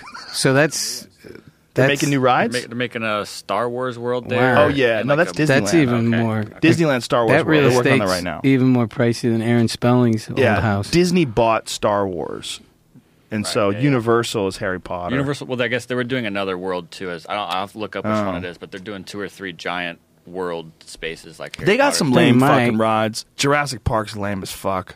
Oh, the the um, Transformers is lame as fuck. They're too dated. They, I didn't do old. either of those. Those are lame. Don't don't. Did you go through the King Kong? Uh, and you didn't do that. See, that's pretty good. The tram. Kong? Yeah, because Yeah. it's the tram goes in and it's it's 360. Uh, uh, oh yeah. It, it, Oh, I did that a long time ago. Yeah. This is a long time ago, right? Isn't it like 10 or 20 years old or something like that? Yeah, the backlot tour. I did that. Back in the day, I did that. But uh, I'm super impressed with The Simpsons and even no, not with the impressed King Harry Kong Potter. that was like an animatronic one that Oh, had banana breath. No, no, this is Peter Jackson 3D, and you're in a 360 degree screen. Oh, no. Yeah, it's That's nuts. on Universal too? Yeah, it's Oh, nuts. You really? got yeah, yeah. It, that's that's really good. No, not the not the not the, the, the I remember that one. one? Yeah, yeah, Yeah. And it had banana breath. Did it? Oh, Yeah, that's yeah. right. That's right. It blows banana smell on you. You blow bananas. it's So- come full circle. Let me get back to this Okay, Bigfoot. the Bigfoot thing. conference. Like, what makes you think that any of this, like this stupid f- fake footprint that's in front of us here, what makes I'll, you? I'll think? tell you. You know, it's hard to do this. I'm not saying it's impossible. They Did you see that American Werewolf in London that I have out there? Yeah. If it's if that they could do that, what what would make you think they couldn't do this? Uh, Thermal ridges. No, no, it's the. I'll tell you what's hard. Uh, I'm not saying it's not impossible because there was people being pulled behind a truck, you know, so the the, the with a rope, so the spacing of the feet, and then you Right. got enough force because you do have to put a lot of pressure in to make this. But here's the weird part. Um, and this isn't this isn't proof, but what I was really uh, surprised with, because we made footprints in, in in Willow Creek and did it the way you would think, you know, Uh huh. carved wood, put them on your feet. Right. Really hard to take that that second stride. It's really strange. It's like anti uh, snowshoes. Right. To the point where I got stuck. Maybe it's because I'm a fat ass, but we had to get like a stick to get me. It, it, it's not saying it's not impossible, but it was really way diff- more difficult than I could imagine. So fairly difficult, but still, that's the best piece of evidence is just impressions in dirt, just tracks. There's never been a body. There's never been a trail cam photograph of them. I mean, hunters set up trail cam photos everywhere. Yeah. Now that people have phones on with cameras on them, eh, there's people hiking and hunting, and everyone has cameras. And But, but, there's yet, folks who have footage. what footage is any good? Wow. Other than that fake footage that we watched earlier today, what footage is any good? Look, a lot of people don't know that Roger Patterson also was Abraham Zapruder because it's the same camera work. he had one. He had one thing he did really well. Right. that jiggly camera. Yeah. Well, when they level it out, um, it's I just it's not compelling at all to me. I, th- I really think it's fake. Yeah. Um, but I wish it We're going to wasn't. agree to disagree. But I wish it wasn't. I really do. Like Right. I want it to be real. It's Right. one of my all-time favorite myths. So you would be thrilled if. I'm so thrilled. But I'd be so happy. I probably okay, wouldn't sleep for days. What would you do about? Um, well, that that's the thing that's weird too. Um, I wonder what people are seeing if they're not seeing Bigfoot. Bears. Because I think they're seeing bears. yeah, Yeah, I think they're seeing bipedal bears, and or bullshit, or they're crazy, or they're making things up. I think a lot of these people are lonely, and I think it's a it's an archetypal story. It's a I'm story- fascinated too, though, about like when, when I went to the Mothman uh, thing. What what what is it if it isn't this? You know, so why why is it is it the when you're getting ridiculed for coming forward with a story, why is there like over a hundred actual reports, police reports, and stuff when, uh, on this phenomenon where people are seeing the Mothman? You know what I'm saying? So let's say it's fake. They're or, bored. but they're in Kentucky. They're doing meth. West Virginia. They're fucking their kids. Whatever. they're out of their mind. These people out of their mind. this was in '65. yeah, they were doing it back then. People have been fucking their kids since No, the 20s. no, not that. Since the what twenties? Okay. Um, no, what? What? Uh, uh, no, I was wrong- I, I was the bullshit on that story there by saying by These are the wrong questions. by saying by saying no, meth's kind of new. so, It's not. so so what? Uh, what's the right question? Well, the right questions are wait. Here, here's here's why it's the wrong questions because all of this is eyewitness testimony, which is the absolutely that- oh, oh, no. worst, It is. most unreliable Yeah. piece of evidence you Sure. can get. I was in. Uh, There's so many guys on on death row, et cetera, et cetera, Oh, yeah, because of 100%. eyewitness. Uh, yeah. When I was in Alberta uh, hunting bear the first time I was up there, I thought I saw a wolf. It was a squirrel. But for two seconds, I thought it was a fucking wolf because I saw it in the woods. I saw it moving through this incredibly dense brush, and I went, "Oh shit, it's a wolf! It's a squirrel! What the fuck is wrong with me?" because I was scared because my senses were heightened. I was looking in the wolf, looking for a uh-huh. wolf, and because there are I'm wolves glad up that there, that squirrel didn't commit any crime. and your mind starts filling that in is the not blanks. that is not the wolf that stole my money. That is a squirrel, Your Honor. You, your mind fills in blanks. And I I believe that completely. but it, no, it absolutely does happen. And people have put suggestions into people's heads and then put them in certain situations, and then their mind actually sees things that aren't there. Your mind fills in blanks. Also, when you have memories of things, if your memories correspond with other people's memories, you'll adjust your memories to correspond to an iconic or archetypal type of story that people are passing around. And so, if you have a story that emanates from one particular region, and one guy shows up at the corner store and goes, Man, you ain't gonna believe this. I saw a dude with moth wings. It's a man who is a moth.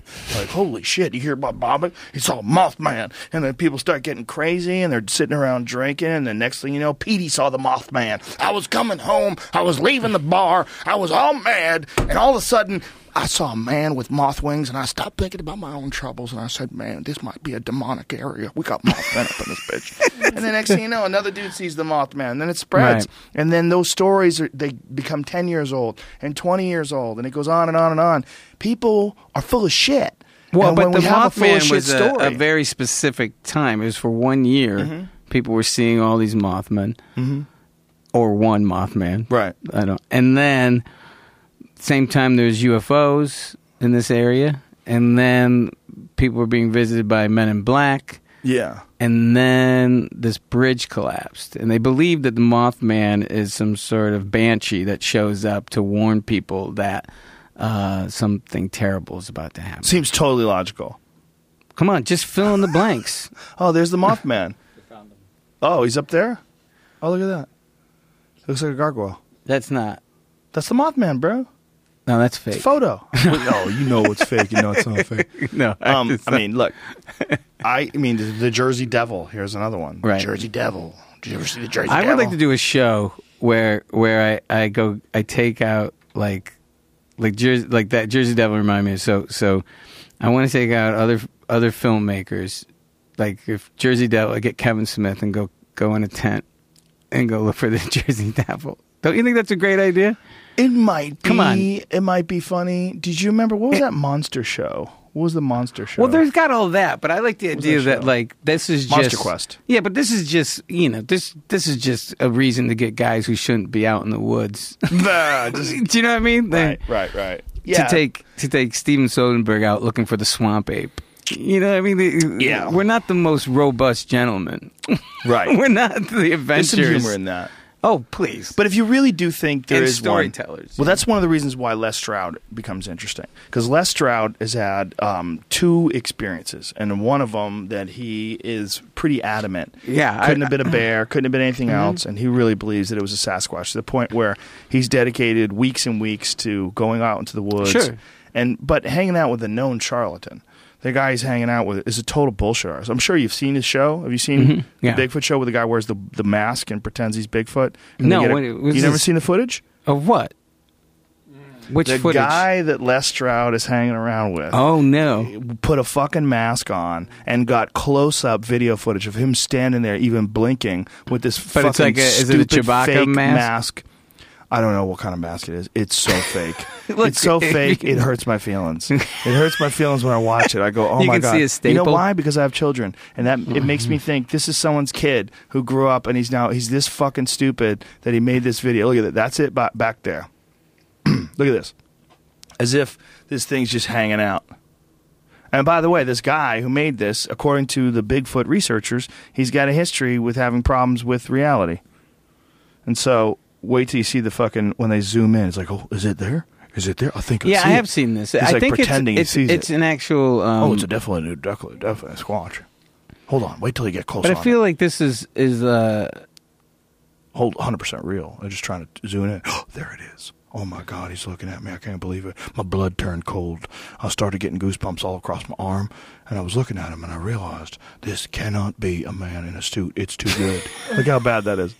Come on, look how furry he is. It's like someone with like one of those hats that like really rich old ladies wear when they're walking down Fifth Avenue. how do you how do you argue Look how stupid that is. look how stupid it is. Oh my god, look at that one. Uh, even better. Watch it. Watch it blink. Wait for it. That's how you know it's real. It's fucking real, Bobcat. It blinked. Look how it's coiffed too. Look, his hair's combed like Fonzie. but I hear that a lot. Looks like Fabian. Like That he's got hairspray on. that um that very clean. Come on, get the fuck out of here. right? Look at that. Well, that Obviously, clearly that's right. real. Fake as fuck. No, that's fake. Yeah, Yeah. I'm not gonna. But Survivor Man, Les Stroud, who's a friend of mine, had that fucking put that shit on the show, and he had some like So, but- he puts so- out like a caveat. but what does he say? He doesn't. So does he say that that's real?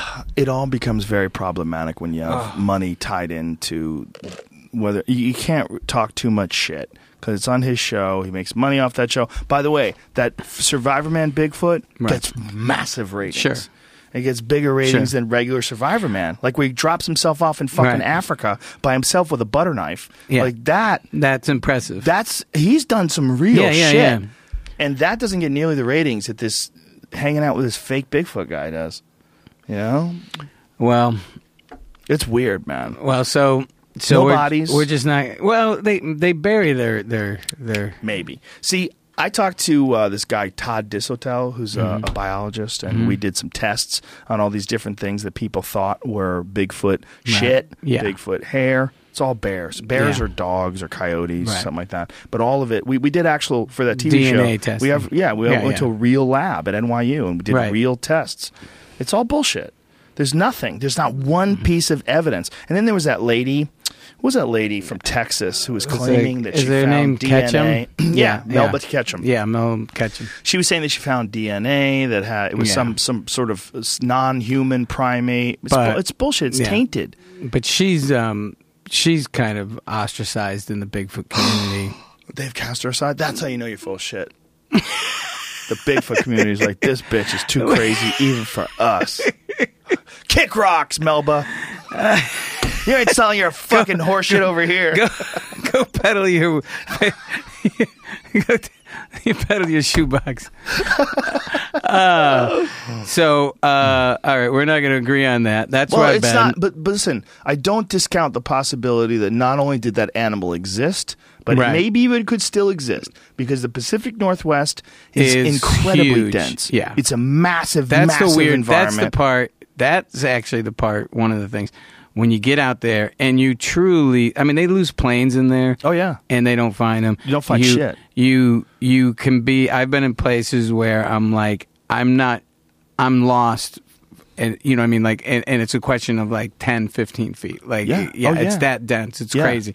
So that's what that. and we're that- talking about insane amounts of Yeah. acreage that Yeah. people just don't live in. Yeah. from Oregon all the way down Yeah. to the Northern California Yeah. range. So I mean, there. That's the part that uh, when I started going around and I went in that deep, I was like, "Wow, this is it's crazy how remote that is." it makes it compelling. But the the the the shitty stories, the fake footage, the fake footprints, all the fakeness makes me wonder if you're just dealing with a myth that is kind of cool to talk about because it exists in this very strange environment. Yeah. You know, no, I just- I, I, I, uh, I totally agree that I I love I do I do uh, since I was a kid I've always been fascinated by th- these different kinds of characters and, and who are they and what uh, what do they mean to us Yeah. uh, and that's really key I mean I'll be writing a screenplay that has nothing to do with Frankenstein and I'll realize later on I say oh I was this was Frankenstein Uh, yeah. you, you know what I mean? This is someone who who was rebuilt after being marred and became, you know, and came Right, through the fire and became this m- monster uh, that is unstoppable. And I'll, after I get finished writing it, I go, "Oh, I just wrote Frankenstein. God damn it!" you know. So I'm, I, I, you know, and that I'm fascinated by by that.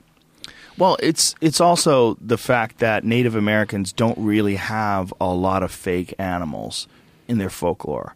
There's not a lot of, but this one is incredibly prevalent. Yeah. And uh, I really think it has to do with Gigantopithecus. And if you follow where Gigantopithecus was, Gigantopithecus was in Asia, and uh, just like all the other animals, came across the Bering Strait. Right. But if they did come across the Bering Strait, they would be exactly in the area where the sightings are, from Alaska all the way down the Pacific Northwest, Vancouver, northern uh, BC. Those are the areas where you have the BC Rockies. Those are the areas you have the most sightings. So, but those are also areas where the bears are. You know, it's the same range as these black bears. So I think it's entirely possible that at one point in time there was something like that that made it over here along with um, with human beings.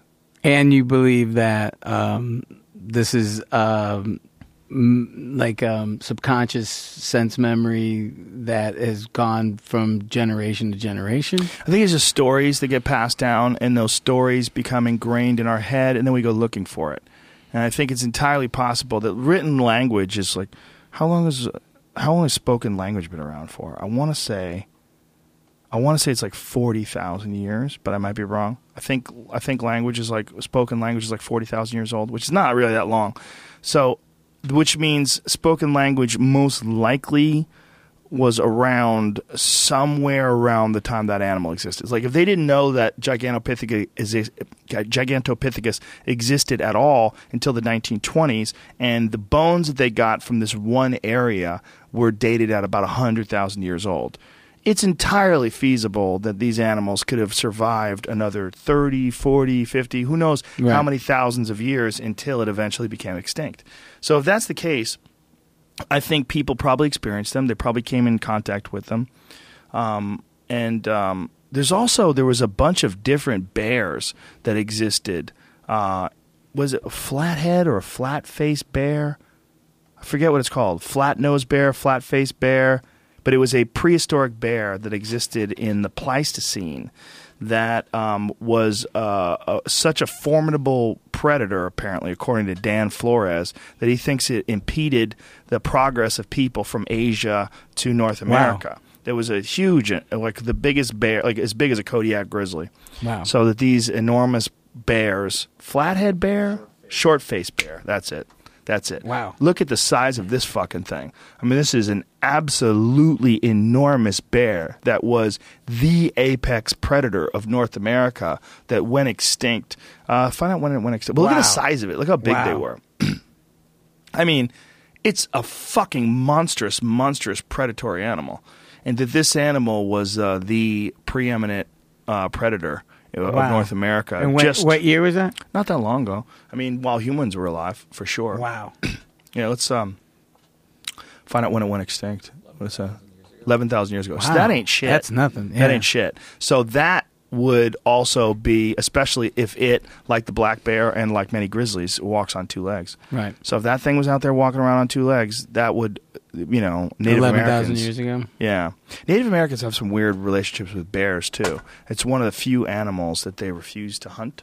They don't they don't hunt them. And uh, a lot of the um, First Nation people up in Canada, like I have a buddy of mine who uh, lives up in Canada and he he hunts bears and he trades with First Nation people. They won't hunt bears, but they want bear fat for their medicine and they use it to make pies and a bunch of different things. And like bear lard is like very But- prized, but, but they won't why hunt won't bears they hunt it? Weird religious stuff, like w- weird Do they cultural stuff. They believe that it's like an ancestor that's come Oh, okay. back. All right. They have some some interesting ideas but about their ancestors bears. are delicious. Yeah. Well, they taste good if they eat the right foods. If you find a bear that's a coastal bear that's been eating a lot of salmon, they're not fun to eat because they eat a lot of rotten fish and they taste Yeah. terrible apparently. Ah. But the bears that I've eaten have only been the ones that live in these dense woods and their Where, where, diets what part of the primarily what part of the berries. country? Alberta? That's where you go bear Yeah, hunting? northern Alberta. Um, mostly what they're eating is berries Mhm. and twi- and each other, unfortunately. Really? Hundred percent. That's one of the big things about bears is that especially the males, which is the ones you go after and kill, they eat cubs. Wow. Yeah, like all of them do. It's like one of the main things they go looking for once they come out of uh, hibernation. Wow. All apologies to my dad. Yeah, and It could have been a lot worse. it could have been a lot worse. and there's two theories about I that. I couldn't have another Bobby if I tried. I'm so full.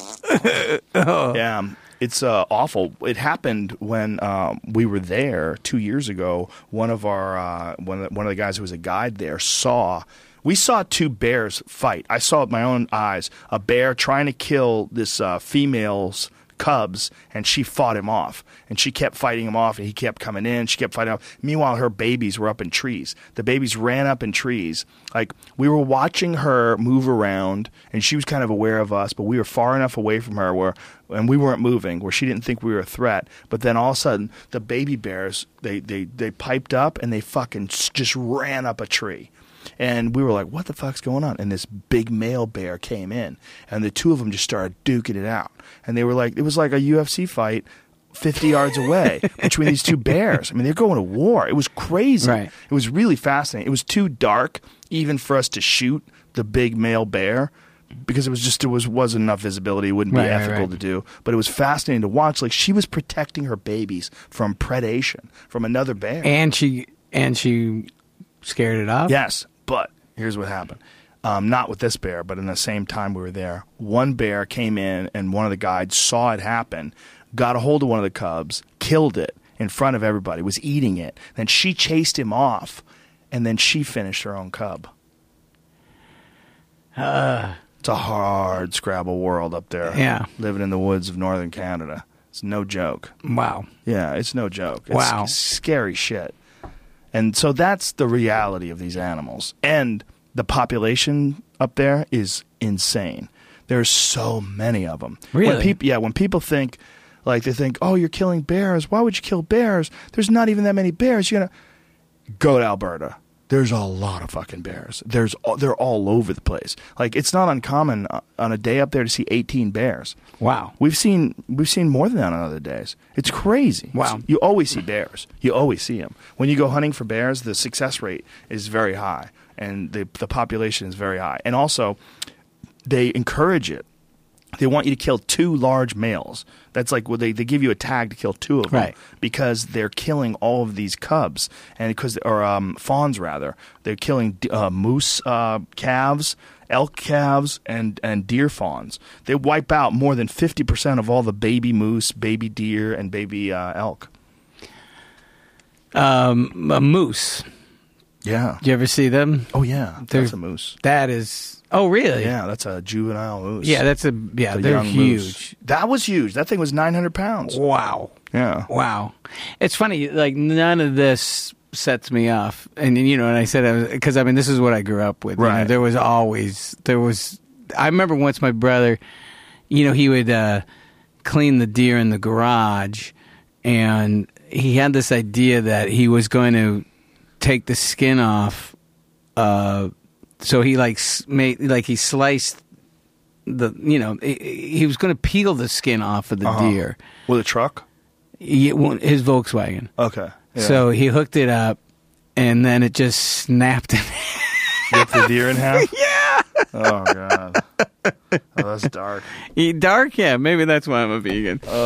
and you know, Yeah. and I'm a like you know tiny little boy. You know, and it's like Tommy's in the garage, t- you know, uh, dismantling uh, Rudolph with his uh, Volkswagen Bug.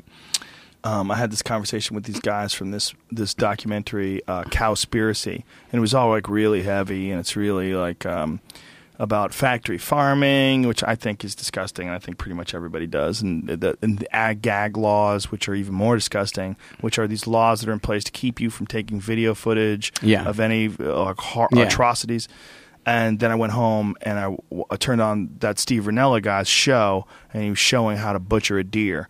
And one of the ways they did it was they take like uh, a rock and they wrap the hide up in this rock and then tie it off and then tie that rope on that r- rock to a truck Yeah. and then pull it and it just mm-hmm. looks so fucked up this deer hanging by its like haunches Yeah. and then they just strip the skin off of Yeah. it like a sheet And they're like- whoa Is it safe? and then Is it safe? and then they're cutting it up and slicing it and turning it into roasts and chops and steaks and hamburger meat and like whoa.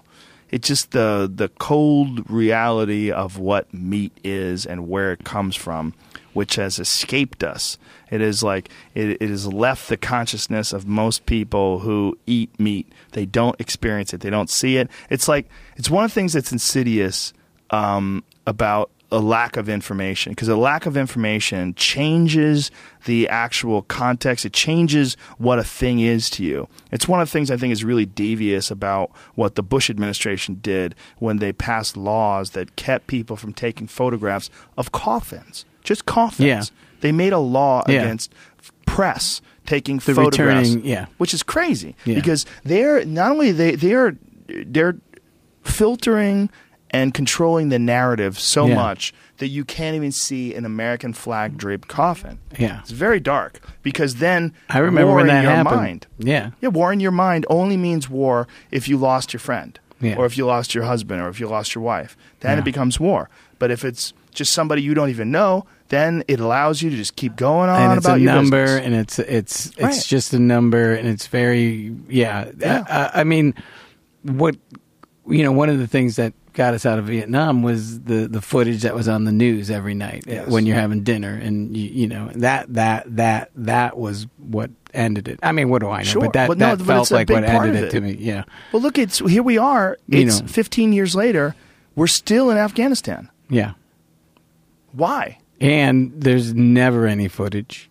Never. And when I was a You kid, search for it. when I was a kid, that was what was on during the news while we're having dinner, and that Mm-hmm. was what I saw my parents turn. You know, my parents went from cursing hippies and pro- war protesters to to going to the other side. Wow. You know, so that must have been interesting. yeah, I mean, I watched it, you know, and so yeah, the the fact that the uh, I remember when when when when when that happened when we it was crazy, but I think the new administration is going to fix everything. For sure. Especially if Trump wins. yeah, very excited about that. If Hillary Clinton wins, she's gonna. It's gonna be all different, folks. It's Yeah, not going to be business as usual. It's not going to be just politics. It's not going to be about money controlling politics. Mm-hmm. It's not. Yeah. I don't care where she Yeah. gets her money from, dude. She's got ethics. She's got Ugh. morals. Those bankers, they could pay her hundreds of thousands of dollars. She's going to tell them off. Yeah, it's it's it is, but it is an, a, an insane uh, camp. And this is uh, I've never seen anything like this. I'm 53 years old. It's the most insane, right? Barry Yeah. must be loving it. You know what's funny? ways- It was it's Godfather three because Barry was out. You know, and now, and they dragged him back in. You know, it's so crazy that he had to get back in. Yeah, I know he was like up in the woods. Yeah, I, I know. Isn't it great? It's kind of funny. So, so, Yeah. so we all uh, we all uh, uh, get a gift from that. But it highlights how ridiculous the system is. That uh, this Yeah. is all it needs. You the, just the need two the party public's system attention. and the in the yeah, and the fact that it's not one man, one vote, and you know. I Well, there's a whole lot of that, but there's also like, what does our society become? Our society's become this really crazy thing where we pay attention to whatever spectacles on the news. Yeah. Well, that spectacle is now a guy who's running for president Yeah. with plastic hair. Yeah. And that guy, this Yeah. reality star, that was, you're fired. Yeah. And, you know, those Mexicans are going to build us a wall. the wall just got 10 foot higher. Yeah. And now the morons are fucking up in arms. They're like, we got a king. Yeah. We're going to we're gonna fucking take over. And it's exciting. It's uh, And white people are very excited too. It's uh, yeah. Let's White men. Let's make America white again. Yeah, white men and mean ladies. It's a lot Well- of mean ladies that like Trump, all buttoned down, angry faces, thin lips like this. Mm. It's also interesting to, to the, the Republicans trying to knock out him, which is crazy too. What can they do? I mean, what do they what do they have left? I no one know. else is running. Yeah, Mitt didn't work. They have nothing. Nobody's now. ever said, "Quick, give me a Mormon." Did you hear about the guy who um who was writing a blogger who's writing a piece about Ted Cruz's connection, his father's connection to the death of Lee Harvey Oswald? That apparently Ted Cruz's father was involved in some way with the death of Lee Harvey Oswald. Not only that, he may have played a part of in the assassination attempt w- with uh, President Kennedy. He might have had a part in the assassination of President Kennedy. Ted Cruz's fucking dad. So Ted Cruz's dad really has some sort of connection Yeah, to some- Jack Ruby. Yes, and Wow. has some sort of a connection with the uh, the people that were rebelling against the Batista regime, and uh, like uh, a lot of his story apparently is bullshit. And like people who have looked into it, it's one of the things that they were looking into while he was running for president. They're like his dad. It doesn't his the story of his dad. His dad came over on a raft with a hundred dollars sewn into his underwear. Like he had one of those stories, and he made it with good old fashioned American ingenuity. Hmm, apparently not apparently he was like a rebel, you know, and Wow. he may have played a part in the death of Lee Harvey Oswald. Wow. Yeah. Well, there was a guy who was writing the story about it, and he wound up dead. Wow. Yeah. And you know, the guy even wrote, "Hey, if uh, if I'm not around anymore, you know, this is what happened, and this is the story." But people do that kind of shit before they kill themselves. That's that's, That's part of the true, problem yeah. because they, they think there's a real story, and one of the things they they're all depressed, and they think one of the things that I'm going to do, I'm going to make this story happen. I'm going to blow my brains out, and they're going to think that you know they're going to look into this because they're going to think that I was whacked by the the man like as if anybody is running around killing people over Lee Harvey Oswald's death today. What's that, Jamie? Uh, these are the photos that they found of. Of Ted Cruz's dad? Yeah, this, this guy in the white shirt here. That's Ted Cruz's dad. This was an unidentified man uh, from the Warren Commission, so they think that that's him. oh, he looks like a Cuban fella. Yeah, there's a couple pictures of it, but uh, Yeah, that's that's the link. most likely. I'm going with that. I'm going to run with it. So it looks like now. That's him today. Well, apparently, you his story doesn't add up when they um they check out the the his history when he says he got here, well, when he actually was here. There's a lot of uh, funky business. And by the way, I have a fucking very very shallow knowledge of this story. Of, uh, I leafed over it today. Cruz responds, "Yes, my dad killed JFK, secretly Elvis, and Jimmy Hoffa is buried in his backyard." Ha ha ha ha. Ted I, Cruz um, got sunk by that video that showed the outtakes of him making one of those videos. Those- Oh, those- oh. did you see that? No, no, With no. The family and his mom. and everything. fantastic. Like it was uh, one of them was like, "Is you know, my mom prays for me, oftentimes hours a day," and she went like, "Mm." and they showed it. They had like the footage of his mom. Like what? If I don't fucking pray for you hours a day, what kind? What am I crazy? Jesus Christ! Like he, they made them do t- take after take. There it is. It was like so. Oh, this is fake. great. It's so fake. We can't hear it without the headset on. There's his dad. He killed JFK. That's what I heard. Want to hear it? Here, put the headset on. Earlier this year, the Cruz campaign posted hours of this footage on YouTube. By law, campaigns can't coordinate with super PACs, so many quietly post raw videos like this on public websites as a way to share material legally. But it lets us take a rare peek behind the scenes at the strange world of political ad making. Give me a couple lines from Green Eggs and Ah. That's too personal, Ted. I don't want to tell that. I do like it. I'll like it in a box. I'll like it in a goat. I'll like it. I want to tell that, and you're the best person to tell that. Well, there's some very personal details that I don't want to go into. I don't like it. I don't like it. I don't like it. I'm Sam. I am. I am. I'm Sam. You don't have to go into. When Ted was three, look at me. Well, I need the book if you want to give me specific lines. But Not a day goes by that my mom is not lifting me up in prayer that's true. for hours at a time. Our family has actually like made a difference and an impact in our um, country today. Am I supposed to say like the same type? my family background is that my grandfather was a missionary in Africa for about 40 years. I don't know what else to say. I don't know. Just keep talking. Just keep Just talking. keep talking. Look at the kid, poor brother kid. uh, My missionary. fucking He crazy cut- let's dad. Start that again. But the brother thinks too much. I can't get his gig down. He doesn't live there. It seems like everything is staged, even hugs. Hugs and I love Proud of you, Joey. I love you. Oh no. Who's that guy? I love you too. I love you too. I love you, mom. Oh, You dear. I love you. oh, fake. I love you. I love you. I killed JFK. he got like right in his ear. In See a it? political That's what I heard. This is the same as what we are talking about. Line. Yeah, this is Bigfoot. I love you. Line. This might as well be Bigfoot. Look at this. They're sitting around the dinner table. Just didn't even know a camera's there. Camera just caught us. It's weird. Wow. Let's hold hands in prayer.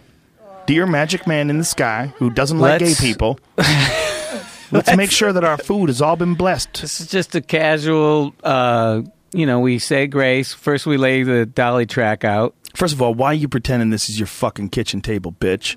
You know you got some nice house. You got cash. You're not living a simple, humble life. You Look at fuck. We were looking at before you got here something that I forgot about. Can we play What? that? What? Oh, yeah, yeah. Um, I forgot about this, and recently I was doing a show, and then they uh, a stand-up show, and the guy in the booth played it, Avery, and um, in my mind it was lot, lot. It was way more chill. This is Arsenio Hall got canceled, and uh, this is footage of me going on the show. Do I still have to keep kissing your ass? This is after he's canceled? Yeah. I mean, why, why, why, I feel... Why make it easier for the next guy? Are you really quitting? Yeah, yeah. Well, then, let's, come on, let's cut right now.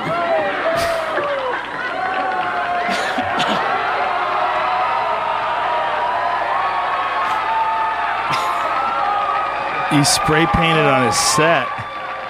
Oh, yeah, it's What is he, what are you saying? Per- Paramount. Paramount sucks. Yeah, right? yeah. I don't even remember this. Uh, and now nobody stopped you. So no, did they not no, know they you did were not know it? I was going to do this. Oh, did they know you had a can in your pocket? No, no, no. After this, I would start getting patted down when I did shows. And this but- is before, but this This is before the Tonight you lit Show. the Tonight Show on fire. So you threw ch- cou- co- couch cushions into the Watch audience. this though. This is Oh my god! You took a monitor and smashed it. That's a three thousand dollar monitor. Did they make you? Char- they charge you for that? No, they were nice. Leno charged me for the chair. He did. Yeah. How much did he charge you for the chair? It was like five hundred bucks or something like that. Oh my god, dude, you're going crazy. this is so punk rock. Look at Arsenio stepping in to try to stop you, but he's laughing while he's yeah, doing it. yeah. But here's funny Oh, when this is hilarious. Flipping over couches and shit.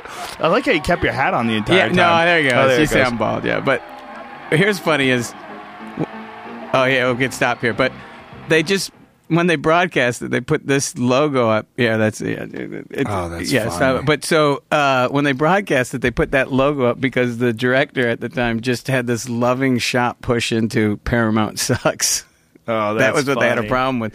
But when he Oh. wrestled me down, he actually he whispers into my ear as they're going to commercial. He goes, "Thanks, man."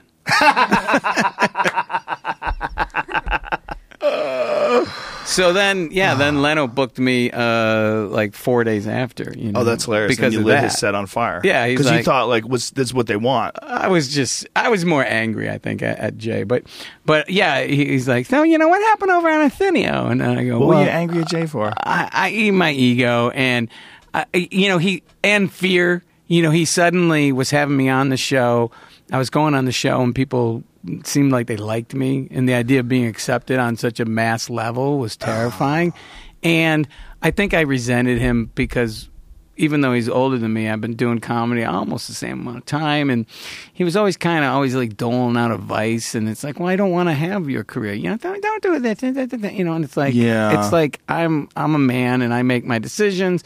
I just do a different kind of comedy as you. I'm not Mhm. criticizing the kind of comedy you know you guys do. You know, the, there's all those sweater acts back then. You know, Yeah. and, and uh, so I and and and I I don't regret it, but I do think it was kind of an asshole move to Jay. It was an aggressive move, and I and I and I apologized to him later on, years later. I was like, I, I was being nasty. Where Jay belongs is what he's doing now. I'm sorry. Keep going. No, no, no. Go ahead. I- where, where Jay belongs is what he's doing now. Like doing that car show. He's Mm-hmm. fucking great at it. He's great on it. It's fun. Well, you remember like, he's him a on- different guy. M- well, but he's a funny guy. I mean, Yeah, that's on the- Letterman, you mean? Is that what Yeah, he would Yeah. crush. He He's would amazing. crush. Yeah. and, and um, I haven't seen the car show and stuff. Well, a but, a lot of comics felt betrayed because he was this guy who was kind of like the hip, smart voice of like mocking a lot of the stupid shit that we saw in the world. And then all of a sudden he gets this Tonight Show gig and he becomes Mr. Living Room. yeah, and he was You he went from yeah. I mean, Yeah. he, oh, there. I, it looks like I'm peeing fire there. Yeah. Actually, Um, so he's got this show now. I think it's funny. Like in my memory, I was like, well, "It's just a little fire," but that's a pretty good oh, yeah, size people flame. could have died. See, sure. see, this is because I have lighter fluid. That's what made it arson because it was premeditated. Ah, premeditated. I As learned a lot you being in the moment. Well, I mean, if I just set it on fire with a, Right. a, a lighter, then uh, yeah, this was that's why it was arson. But anyway, his show that he's doing now, it's like something that he actually cares about. And we talked about it. I had him on the podcast. He was like, "Yeah, I mean, I would have these. pe- You know, he couldn't pick who was on the Tonight Yeah. Show, so they would put people on like from reality shows, and he'd be like, he'd have to say, Yeah. "So, uh, you and her ever gonna get married, or what's yeah, gonna happen?" yeah, yeah, yeah. That's the nature of that. It's uh, you know, I think Letterman made a decision after, you know, some days. I think I'm paraphrasing, but someone said, "Who was on the show tonight?" And he's like, "I don't know." And then he was like, "I got to." I'm yeah. That was when he decided to retire. Like he couldn't remember. I get that when I used to direct the Kimmel show. I, someone would say who was on last night, and I couldn't remember yeah, because it's a grind. It's weird. yeah. It's a weird gig when you're I'm always over and over and fascinated over by again. the ego of the guy. Remember the guy who tried to blackmail Letterman? Yes, yeah. Well, he was fucking the guy's girlfriend or whatever it was. Eh, Letterman had had some sort of relationship, and now this guy has a relationship. My, you know, my take on it was this guy couldn't get past that she used to bang Letterman.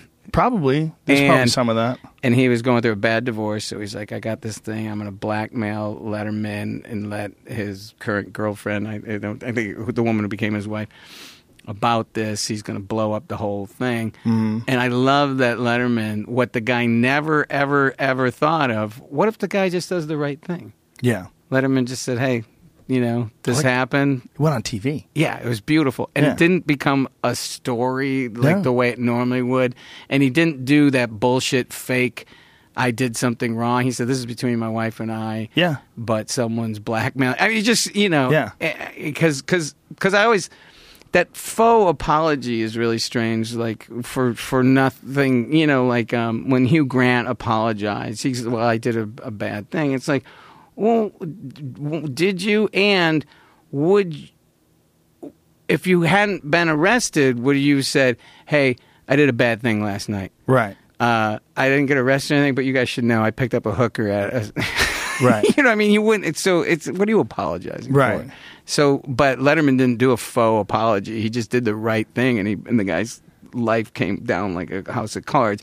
And I- and I think he's in jail. yeah, and I think when you're like, I think as a young man, you can't get past your partner's history, you know. And this Yeah. guy, I- I just think I don't know. There's something really poetic. I don't know. I, I'm, I'm fascinated by the story because I the twist is all David Letterman did was the right thing, and that was shocking to this guy and almost to our society. We couldn't do anything with it. We couldn't exploit it. Couldn't sell People magazine when Well- somebody's just square. He also did it the way he confessed on television. He did it like a David Letterman conversation. Well, Yeah. um, I was having sex with someone who worked with me. Yeah. And everybody's like, what the fuck is he doing? I love it. That, that- We Yeah. spend so much time on all this trying to manage stuff and staying instead of actually owning something, instead of saying, This is what I did, this is what I did wrong. Um, it's really none of your business. Yeah. Well, it's like when we catch someone lying about something and then they're they're they're deceptive. That's when people get like really into something. But when someone comes out and just owns it, Yeah. like Charlie Sheen. Like Charlie Sheen, like when he went on all these shows and said, "Yeah, I smoke rocks. That's what you do. You know, I I, I smoke all this coke. You know, because uh, that's how I roll, baby." Everybody's like, well, "I fucking love this guy." But meanwhile, if someone had footage of him smoking crack and out there, you know, banging hookers, people would be like, "Oh my god, his career is over." Yeah, and and he would say, "I got to put a spin on this." Yeah, it would there would be some some sort of recovery. But what's really interesting is the Charlie Sheen thing. We're finding out that the whole s- tailspin that he went through in like 2012 was because he found out he had HIV. Like that's really part of what this all was about, Yeah. and that's what the most recent uh, blackmail uh, attempts against him was. Apparently, he's paid millions of dollars to quiet this down, Be- and he had all these sexual partners and didn't tell them, I guess. Or so there's all sorts of other lawsuits and all Right. sorts of craziness involved. But that's what set him off, and what made him say, "Fuck it, I'm just going to go out and tell everybody everything," and it was because he had HIV. It's really nuts. It's. Um, I was thinking of someone else's story at the same time. Just then, uh, it's. I don't know. I think. I think uh, we're just so used to this filter that that I, I when someone is just genuinely honest and saying, um, you know, that that is actually the the most powerful thing, and it takes all the sting out. There's no. Yeah. You don't get any. There's no gossip. Right.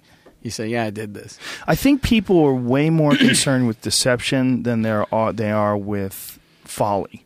They're way more dis- concerned with deception than they are with people fucking up, with Yeah. people making mistakes, with Well, I think it's funny when when when people will talk. I mean, not that it was a big deal that I set the Leno show on fire, but uh, people now will come up to me and say um, they'll be like, or or stories appear that say I was banned from the Tonight Show, and it's like, no, I wasn't.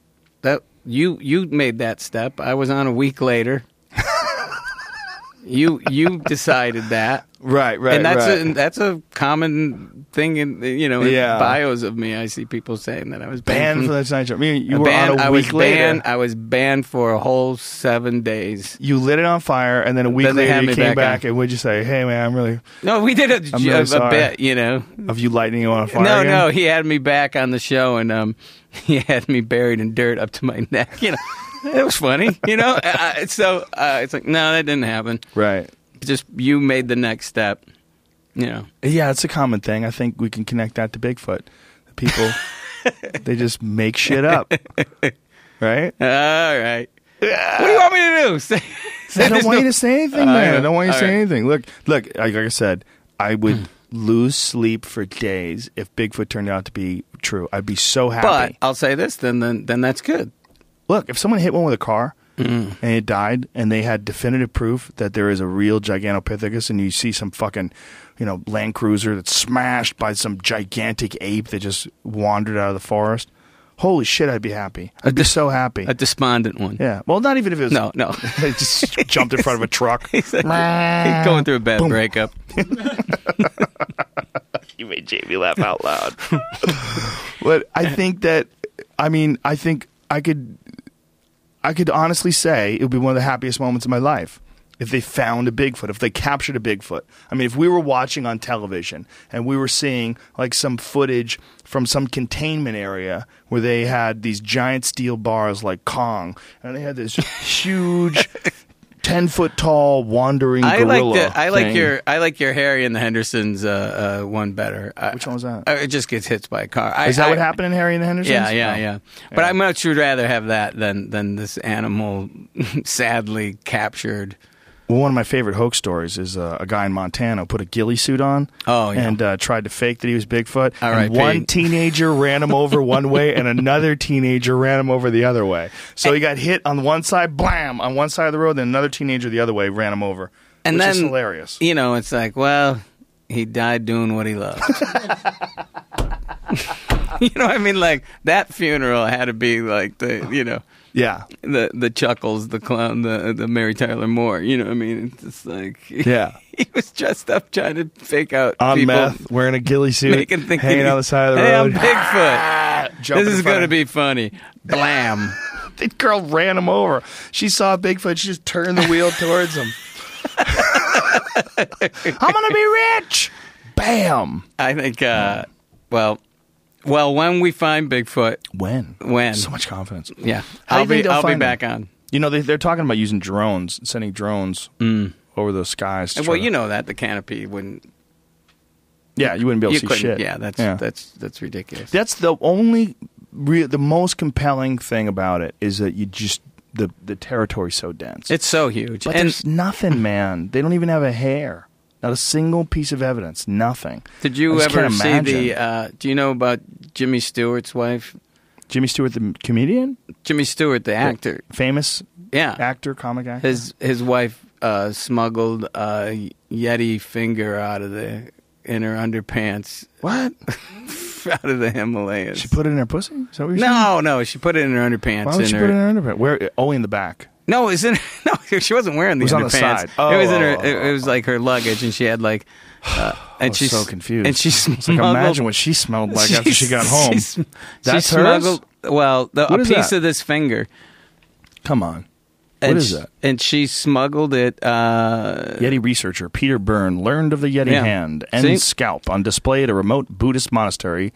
Yeah, but when they none tests, other than Hollywood actor Jimmy Stewart. Uh, yeah, his wife smuggled it. No, Hmm. and then and then recently there's been a DNA uh, study, and it, it's not a Yeti. It was it, what is it? It's a Buddhist monk's hand. Is that what Yeah, it is? it's a dude. S- yeah, but um, I'm more fascinated about Jimmy Stewart's wife smuggling crazy what she thought was a Yeti, yeah. and Jimmy Stewart was part of it. Well, how big was the fucking Was Loren hand? You know Coleman how- involved in this? I You know how possibly. goddamn big a Yeti's hands would be?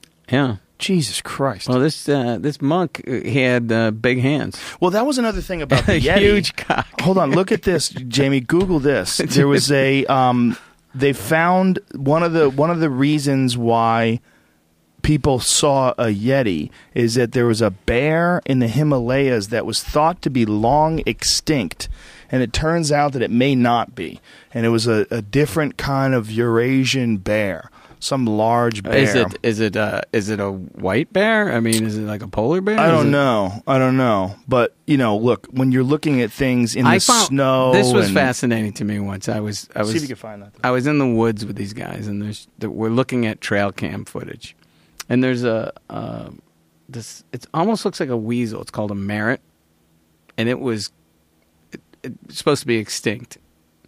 And so this guy's showing me this footage, and uh, he shows, well, yeah, this is a merit, you know. It's, it's, there hasn't been one in 50 years, and this and that. And he goes, but take a look at the snow. Like he, he buries the lead, and he goes, this looks like a footprint. You know, he clicks past it. It's like, Clicks dude, you past- found. He he's showing me all this footage. So he found an uh, extinct this, animal. Goes, yeah, this must be extinct. Yeah, it's a merit. It goes, and then he click, click, click, click. Take a look at this. You know, we're looking at a footprint in snow, and not concentrating on the fact that he found an extinct animal. Swear to God, I was like, "This, you're burying the lead. You found an animal that was supposed to be dead, yeah. but we're looking at what might be Bigfoot Duke. But did he absolutely positively identify that as a merit, though? Yeah, Wow. So th- this was like huge news then.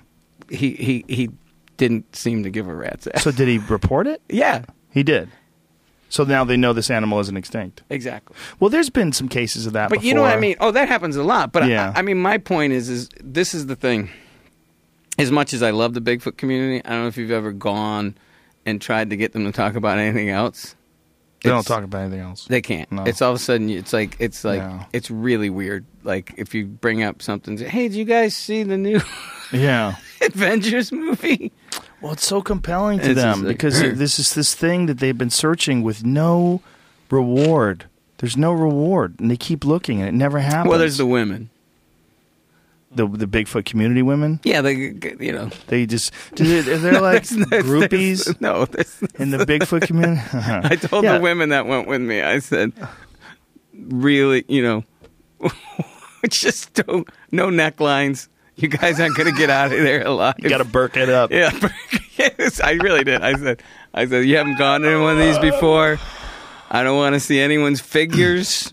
Um, yeah. It What was- is the most compelling thing to you? Is it is eyewitness evidence, Yeah. or is there? There's I love nothing- that. I love that. Even if someone's lying to me, I- I- if if that's the case, I, I don't. The listening to someone telling me a story that that uh, they believe is true. Mm. I don't think it's someone lying to me. It's my favorite part of finding Bigfoot. when they go to some ca- town community, uh, some community in some small town, and they start talking to them in, in the community center and asking them, "How many of you here have had a Bigfoot encounter?" And they know the camera's there, so they're all like, they all raise their hand. When we were doing this thing, I was doing this thing for CBS. It's called Game Show in my head, and what it was is we, it was a game show. We would put this little earpiece in people, and the game shows we would send them out into a pre. We we created this scenario. They didn't know what it was going to be until they got out there. So they'd be standing there, and then I'd say, "All right, here's the deal. You are a news reporter, and you have been sent here to do a report on someone who has seen a UFO." The problem is that person took off. So you need to find a person on the street that will admit that they saw a UFO and they have to tell you that they were taken aboard that UFO and probed. If you can get someone to do that on camera, you'll win you, and you make the money. Because it was like a series of tasks they Right. had to do. They all did it. Yeah. Everybody they asked did it. They all fucking Yeah. did it. And I was watching these people, and that was the first straw in what broke the camel's back to me that a lot of these stories are bullshit.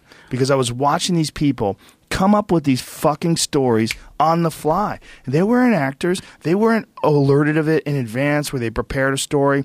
They just, hey, um, I'm in a bind. I'm a reporter. Right. We were sent down Yeah. here. And these people just ran with it. Years ago, Tom Kenny did that for. Uh, he would uh, ask people.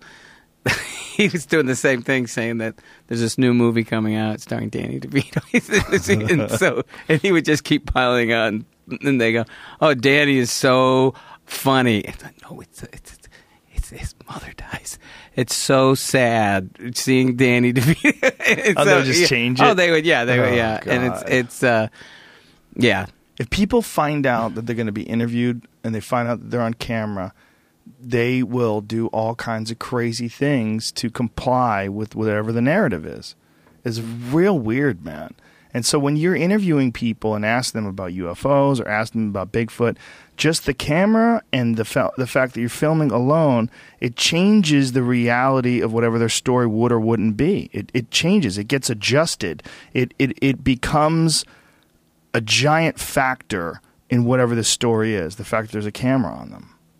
Well, I, I believe on the other side of things, doing like um, after doing Call Me Lucky, I learned a lot about, uh, and you probably know this obviously already. Most people want to tell you their story, and most people, do you know what I mean? If if you don't even have to do too much, you don't have to make someone uncomfortable. You don't have to even be probing too much. Uh, Most people do want to be heard. Most people will tell you really personal things. I'm not talking about Barry, but I'm talking about the other folks that supported the movie. Right. Um, uh, and I learned when I was doing that doc that the key was that I had to shut up and I had to listen, which as a nightclub comedian was really hard.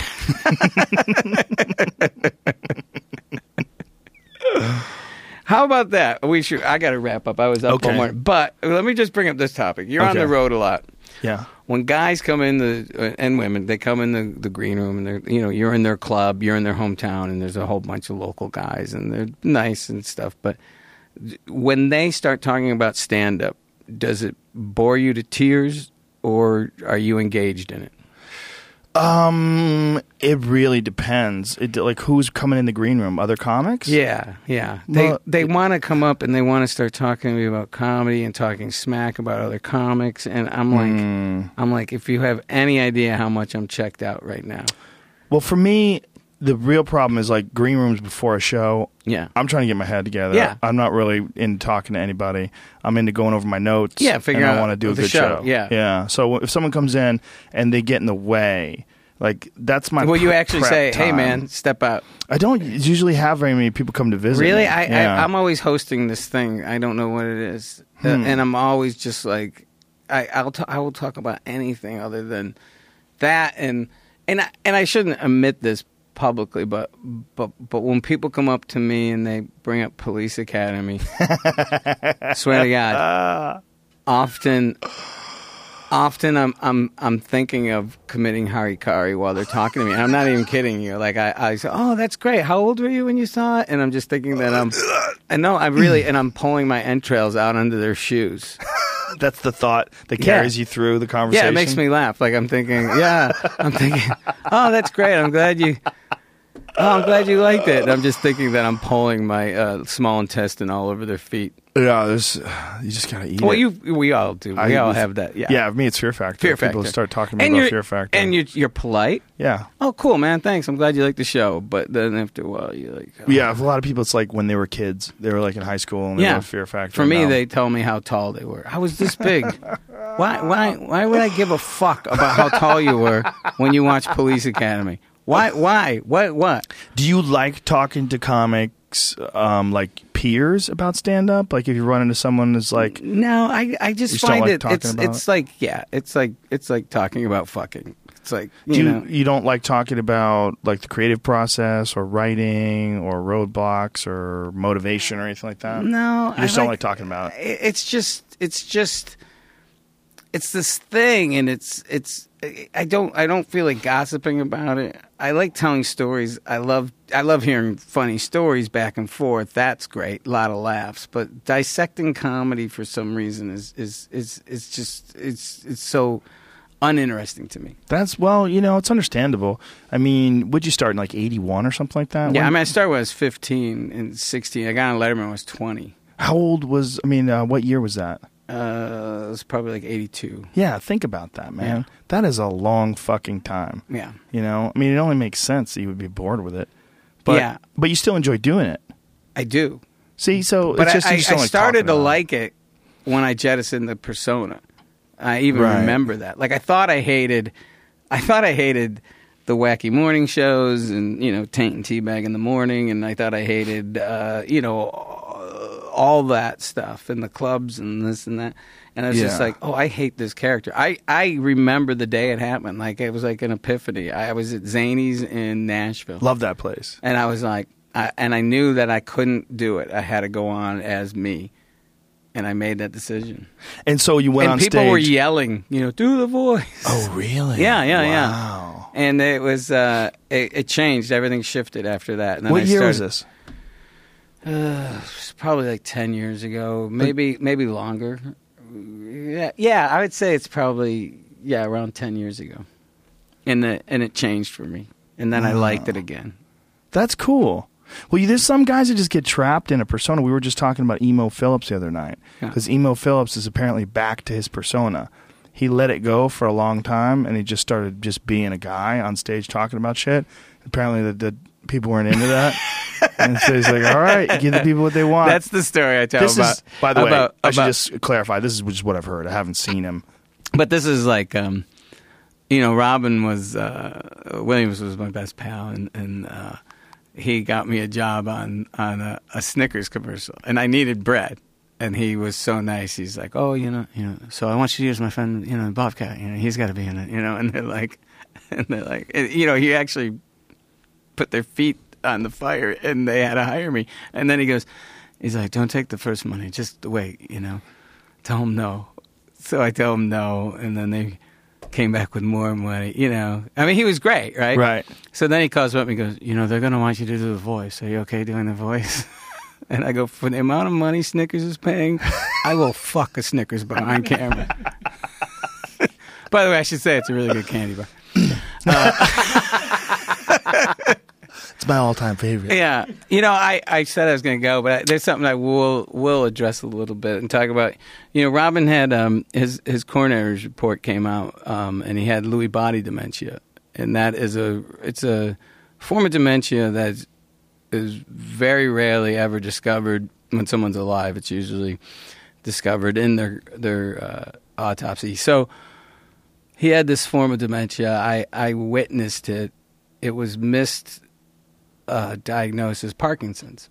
Oh. And I I witnessed this. I witnessed his processing reality completely different than the way everybody else does. What causes it? It's um, I'm not sure if it's a gene or what, but I mean, it, it, his sadly his brain was riddled with this, and so when I think about that, I think about how strong he was. You know, you would have like some days, you'd have a lot of days where he was doing kind of OCD stuff and and, and, and processing things incorrectly, but then you'd have a day where he was back. So you'd go, oh well, maybe it's Just had a bad day, or, or no, maybe it's the Parkinson's drugs, Oh. and they've got to get those dialed in. You know, he had he was going to doctors. Right. He was in therapy. He was doing, and it just the only reason I talk about that is is his brain was giving him misinformation, complete misinformation, and I don't. If some and people die f- from depression, and uh, and my heart goes out to them, but that's not what killed him. He he he really was getting misinformation from his own brain and was suffering from this disease. So I just put that out there because I folks know that we were friends and they're they'll ask me about it and and and I would like a spotlight put on the disease that actually in my mind was what was responsible for his demise. Because you know a lot of people Yeah. it's like, did he ever talk about suicide? I go, we're comics. We talked about suicide for 33 years. You know, sometimes we talk about other shit. You know, it's like, hey, congratulations on the Oscar. Oh, thank you. How would you do it? I don't know. I think a car. I think a car. you know, but I just say that because he fought. You know, that's what we do. I don't know about you, but a, comic, that's what we do. We fight depression. Things don't add up. It doesn't. This world doesn't seem right, and we go out and we spew about it, and I feel better. Right. on a selfish level, I don't really give a rat's ass on the crowd. you know, I, I vent and I feel better, Mhm. and and and he fought it, and that wasn't it wasn't depression, it wasn't career, it wasn't you know he'd been sober most of his adult life, you know, so so It's I very mean, disturbing to me that a lot of people were trying to attribute all sorts of reasons for why Yeah. he did it, and Yeah. even there was a lot of like um, Well, that's my men's rights groups that were attributing it to uh, his divorce settlements. Oh, brother. Yeah, there was a whole thing that's where this guy was uh, doing this video, Well- where, and I, I even talked to him about it.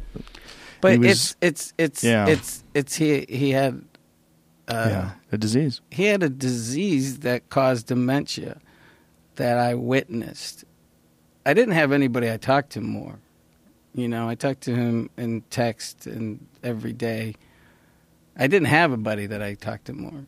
So, trust me, it it, it wasn't a divorce. Right. It wasn't. it didn't it wasn't his family. It Well, wasn't. It we was, have the same agent. So, like when this guy was saying this, Yeah. one of the reasons why it pissed me off because this guy was saying that you know he's in financial ruins. I'm like, no, he wasn't. No, he was wealthy. Yeah. Yeah. And also, it's it's uh, it's yeah. I mean, no- no one wants to uh, because we as human beings we're trying to make sense of of of of one Why? why that happened and why that happened. In my opinion, which is right, was his brain was Well, who would know more than you? was Yeah. his brain was getting uh, misinformation and he was processing reality completely wrong. I mean, I, w- I won't go into details, but I did witness him thinking things that weren't real were happening. Mm. And to me, in the middle of the night, and that's the other thing. Like people say, "Oh, he wasn't in the same bedroom as his wife." It's like, yeah, because he was having seizures and he didn't like to wake her up. Oh God! It's not a question of somebody not getting along. I, I didn't mean to get so personal. No, and I don't mean no, and I don't mean to talk about about his his uh, That's okay. his home life because you know Susan's a, a, a wonderful gal and and and it's just sad, you know. Yeah. No, it's awful. That's the, the one of the scariest things is um, talking to someone who's whether it's a loved one, a father, mother that's losing their grip. And I think people were s- they were courteous to a point, but I don't think they, they take his his kids into consideration and, and friends and people who worked with him for all these years. And I guess I can't expect them to. You know, I mean, I'm Right. sure I've taken shots at people when they pass away, but it's just it's, it's like people would come up and they go, "Did you hear what? Did you hear what Rush Limbaugh said?" And I'd be like, "I don't care what Rush Yeah. Limbaugh says. I'm dealing with." People who dealt with him on a daily basis. Let me ask you this: What is it? What is this impulse that people have to denigrate people right after they die? It's almost like everyone else is, everyone else is talking about them. Like I, I saw a lot of that with Prince when it was revealed that Prince was suffering through uh, opiate Opiate addiction. addiction. Yeah, and I was like, there was like even Gene Simmons said some crazy shit, and he had to apologize, and I'd seen some other people say it too. But what? It's almost like it's a con- a contrarian thing. Like everyone else is saying, "Oh Well, you my get- God, we lost his genius." Well, you get heat from it, Mm-hmm. and I'm sure in Gene Simmons's you know, I'm sure there's a jealousy thing. But you say, I, look, I used to say outrageous things about people, and and this bomb would go off, and I would get Yeah. a, I would get some heat, and I would get some buzz, you know. Right. Um, and I stopped doing that. I made a decision. I, go, uh, you know, realizing that these weren't just uh, harmless things I was saying. Right, right, right. You just yeah. I think, yeah. you know, it was, yeah. Because there's a lot of that when Kurt Cobain died too, right? But you know, and that's the I wasn't besties with Kurt, but I did know him. I toured with Nirvana. Yeah. Kurt liked my stand up and asked me to go on the road with them. I did a bunch of dates. Yeah, we talked about it. But but I, I I mean it wasn't like the situation with Robin, but but I did have times in my life where I spent hours with Kurt with no one else, sitting Mhm. around talking and laughing. You know, um, I don't know why we want to do that. I think I think I think uh, We try to make sense of it. I think we're trying to make sense of it. I think I think that's where a lot of conspiracies come from. I think when when someone who's in our mind reached the American dream and then they die or Yeah. look or or take their life or overdose, we have to say, well, they had it all, and that's what we believe is the ultimate fulfillment and happiness. You know, the, the, America is the people's republic, a spring break. You know, where no one's pursuing fulfillment; everyone's pursuing happiness. You know, there's two different things. I'm really fulfilled. Am I happy? Am I laughing all day? Am I no? But you're happy sometimes. I'm happy a lot of the time. Yeah, well, I've never you and been I talk, happier. you like if I didn't know that you're this nuanced guy that's very thoughtful and you have a lot of opinions and you're always considering all sorts of. If I just took like if I tried to form a- view of you based on you and I talking, we're always laughing. Yeah. I would say Bobcat's so jolly. Every Oh, time we talk and- to him, but it's, it's like true. laughs and hugs and But it is true, and it's and it's uh because we never see each other before noon. First of all, but it, it's a it's a it's a daily reprieve. It's a daily decision. You know, I get up, the squirrels are up before I do, and I and I beat them down, and then it turns. And when I'm directing on a set, I'm like, I can react and fear, or I can just sit here for a second or two, and it always usually works out. Very Mm. rarely do I have to say, no, man, this is, you just sit there. I, I think so much of show business, is everything's based on fear and people thinking someone's going to say you screwed up or you didn't do it right or you didn't get extra takes and all that stuff. Mhm. But man, my job is really not to to freak out.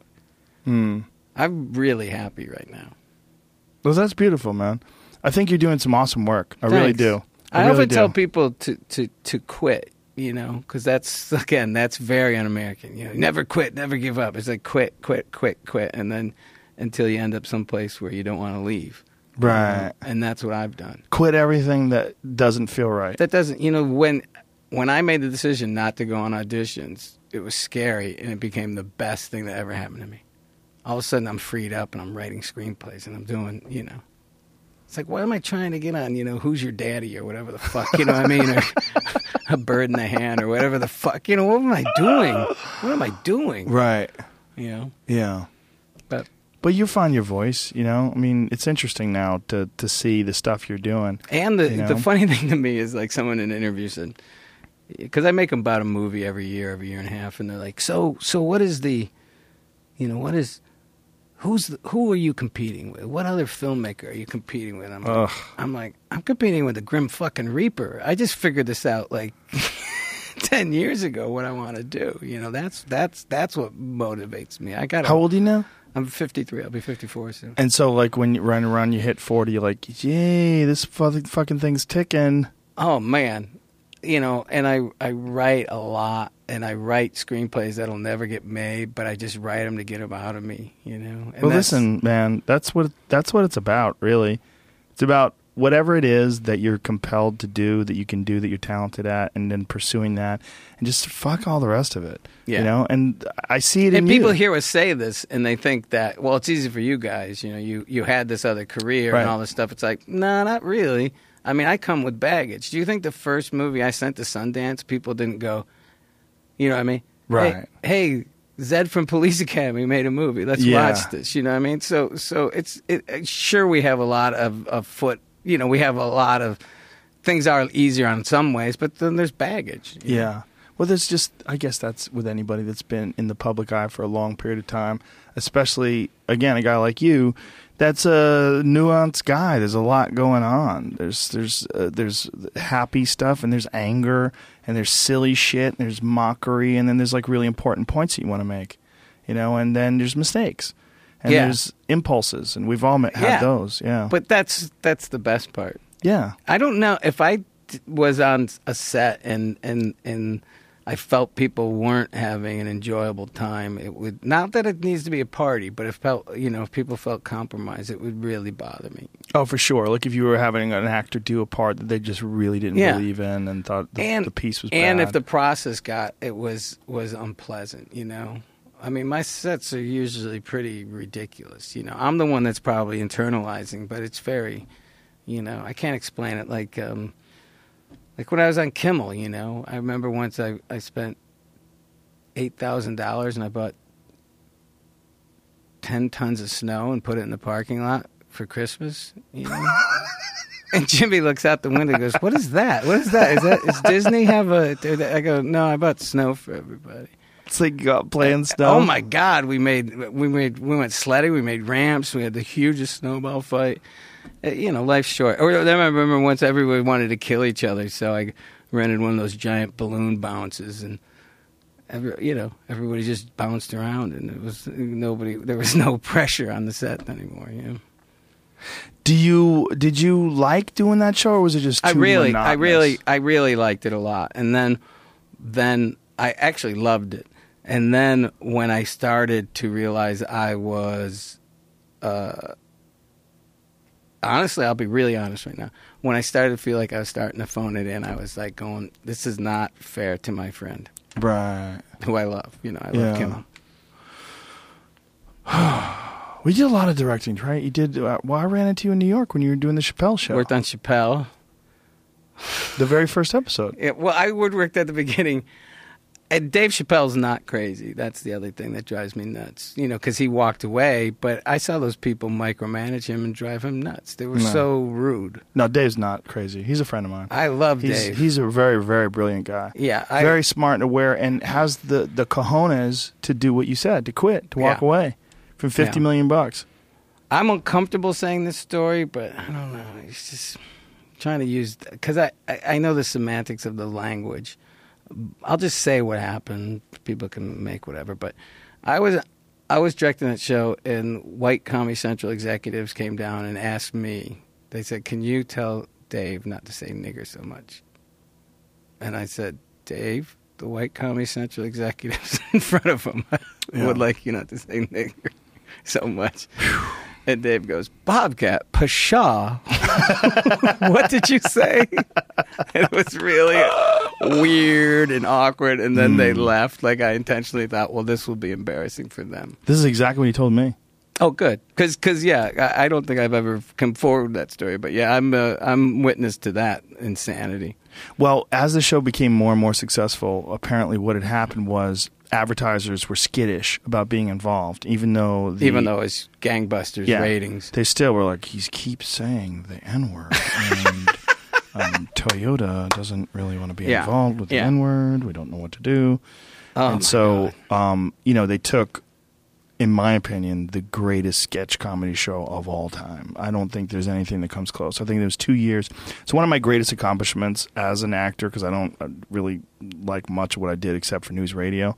But one of the greatest accomplishments me is like I feel like I was on the greatest show of all time. I did a couple sketches on the greatest show of all time. I really think that show was the all-time most innovative and hilarious sketch comedy show ever. From the haters ball, like the haters convention, yeah. to the um, w- black blind Uh, uh, white race supremacist. white supremacists Yeah, that yeah, didn't yeah, know yeah. it to I mean you could go down the list to Rick James Racial and- draft. racial draft yeah I mean he had so many Yeah. Killer killer killer bits they were Well, just he- they were he- so original He's brilliant. well, He's that's a- one of the most offensive things about what's going on now. Like, there's so much rehashed and regenerated, and just uh, they just take like a script, uh, take a sketch from Mad TV, and they sort of rework it and spit it out today on some new show, and it's fucking gross. I mean, that's what you're seeing. I mean, what Amy Schumer is getting accused of. You know what you're seeing over and over again, and they keep showing these sketches. Well, here was a sketch that was on Mad TV. Here was a sketch that was on this. Here was a sketch. That you never saw that with Chappelle. With Chappelle, all those sketches were unique and unusual. Yeah, and it was also kind of uh, the funny thing was also uh, in the editing process, uh, following the ball. Like like we would discover stuff that was just funny in the in. Yeah, I can't explain it.